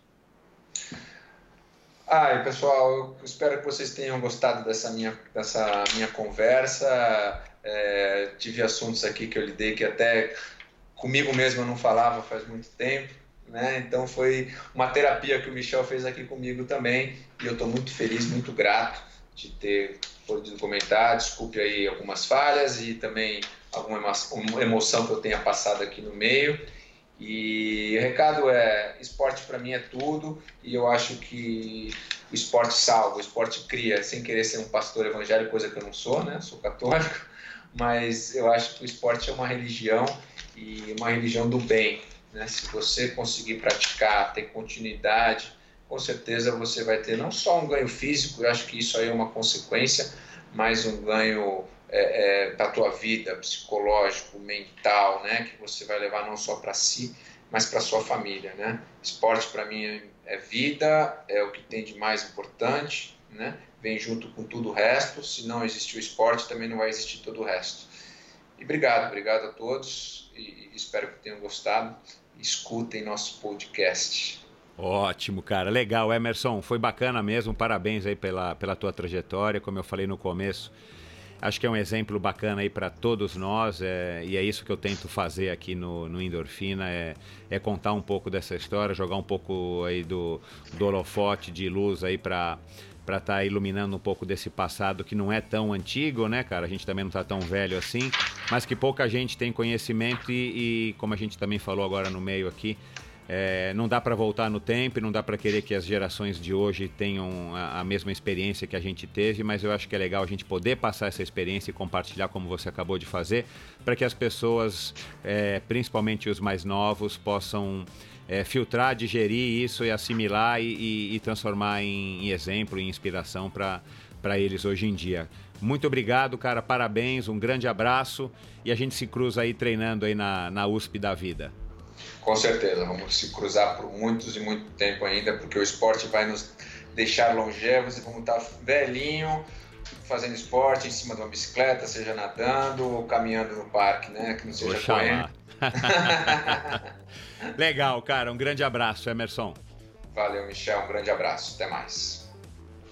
Pois é, pessoal. Esse foi mais um episódio do Endorfina Podcast com o grande Emerson Rodrigues Gomes. Uma história bacana, né? Eu acho que deu para deu para inspirar, deu para entender da onde que surgiu o Emerson e aquilo que eu falei no começo, um evento traumático, a perda de um pai nessa idade, como ele falou, uma idade que a gente está meio perdido, precisando de apoio, principalmente dentro da família, embora os adolescentes não queiram reconhecer isso, depois de uma certa idade a gente acaba reconhecendo que a família mesmo é o, é o porto seguro. E ele teve uma decisão sábia e que acabou, você vê, uma decisão sem querer, surgiu o desafio na vida dele e ele acabou optando por seguir nesse caminho, que ainda não seria uma carreira aí de, de atleta profissional, mas o dinheiro acabou trazendo para ele essa, essa segurança e com certeza alimentou o sonho dele de, de continuar sendo atleta e, e isso que ele acabou se tornando e depois ligado ao esporte se formou em educação física e está até hoje na MPR, como ele acabou de contar, uma assessoria enorme, uma assessoria de bastante sucesso e um trabalho que acabou representando muito e tudo na vida dele, a verdade, como ele acabou de falar no final. Então é isso, cara. Espero que vocês tenham curtido, tanto quanto eu curti. Se você gostou, vai lá nas redes sociais da MPR. Eu vou colocar os links no post do episódio de hoje, no endorfinabr.com e de outros assuntos. Se você quer saber o que é uma Honda Saara 350 que foi lançada em 1990, eu vou colocar também lá uns links para que vocês possam entender qual era a moto de, de Playboy que o Emerson comprou com dinheiro de premiação do Internacional de Santos. E é isso. Passem no Endorfina BR no Instagram, deem uma checada, vejam qual vai ser o próximo episódio, façam comentários, críticas, sugestões, sugestões de entrevistado, sugestões de pauta, que eu fico sempre muito grato, como eu costumo dizer, e claro, espalhe a palavra do Endorfina Podcast entre seus amigos, entre seus colegas, familiares, colegas de treino e todo mundo que vocês gostam, porque aqui você tem informação de qualidade com atletas de qualidade, pessoas que têm história para contar, têm opinião para passar e tem muita experiência aí para para compartilhar com todos nós. E é isso, pessoal. Um grande abraço, até a semana que vem. Bons treinos. Tchau.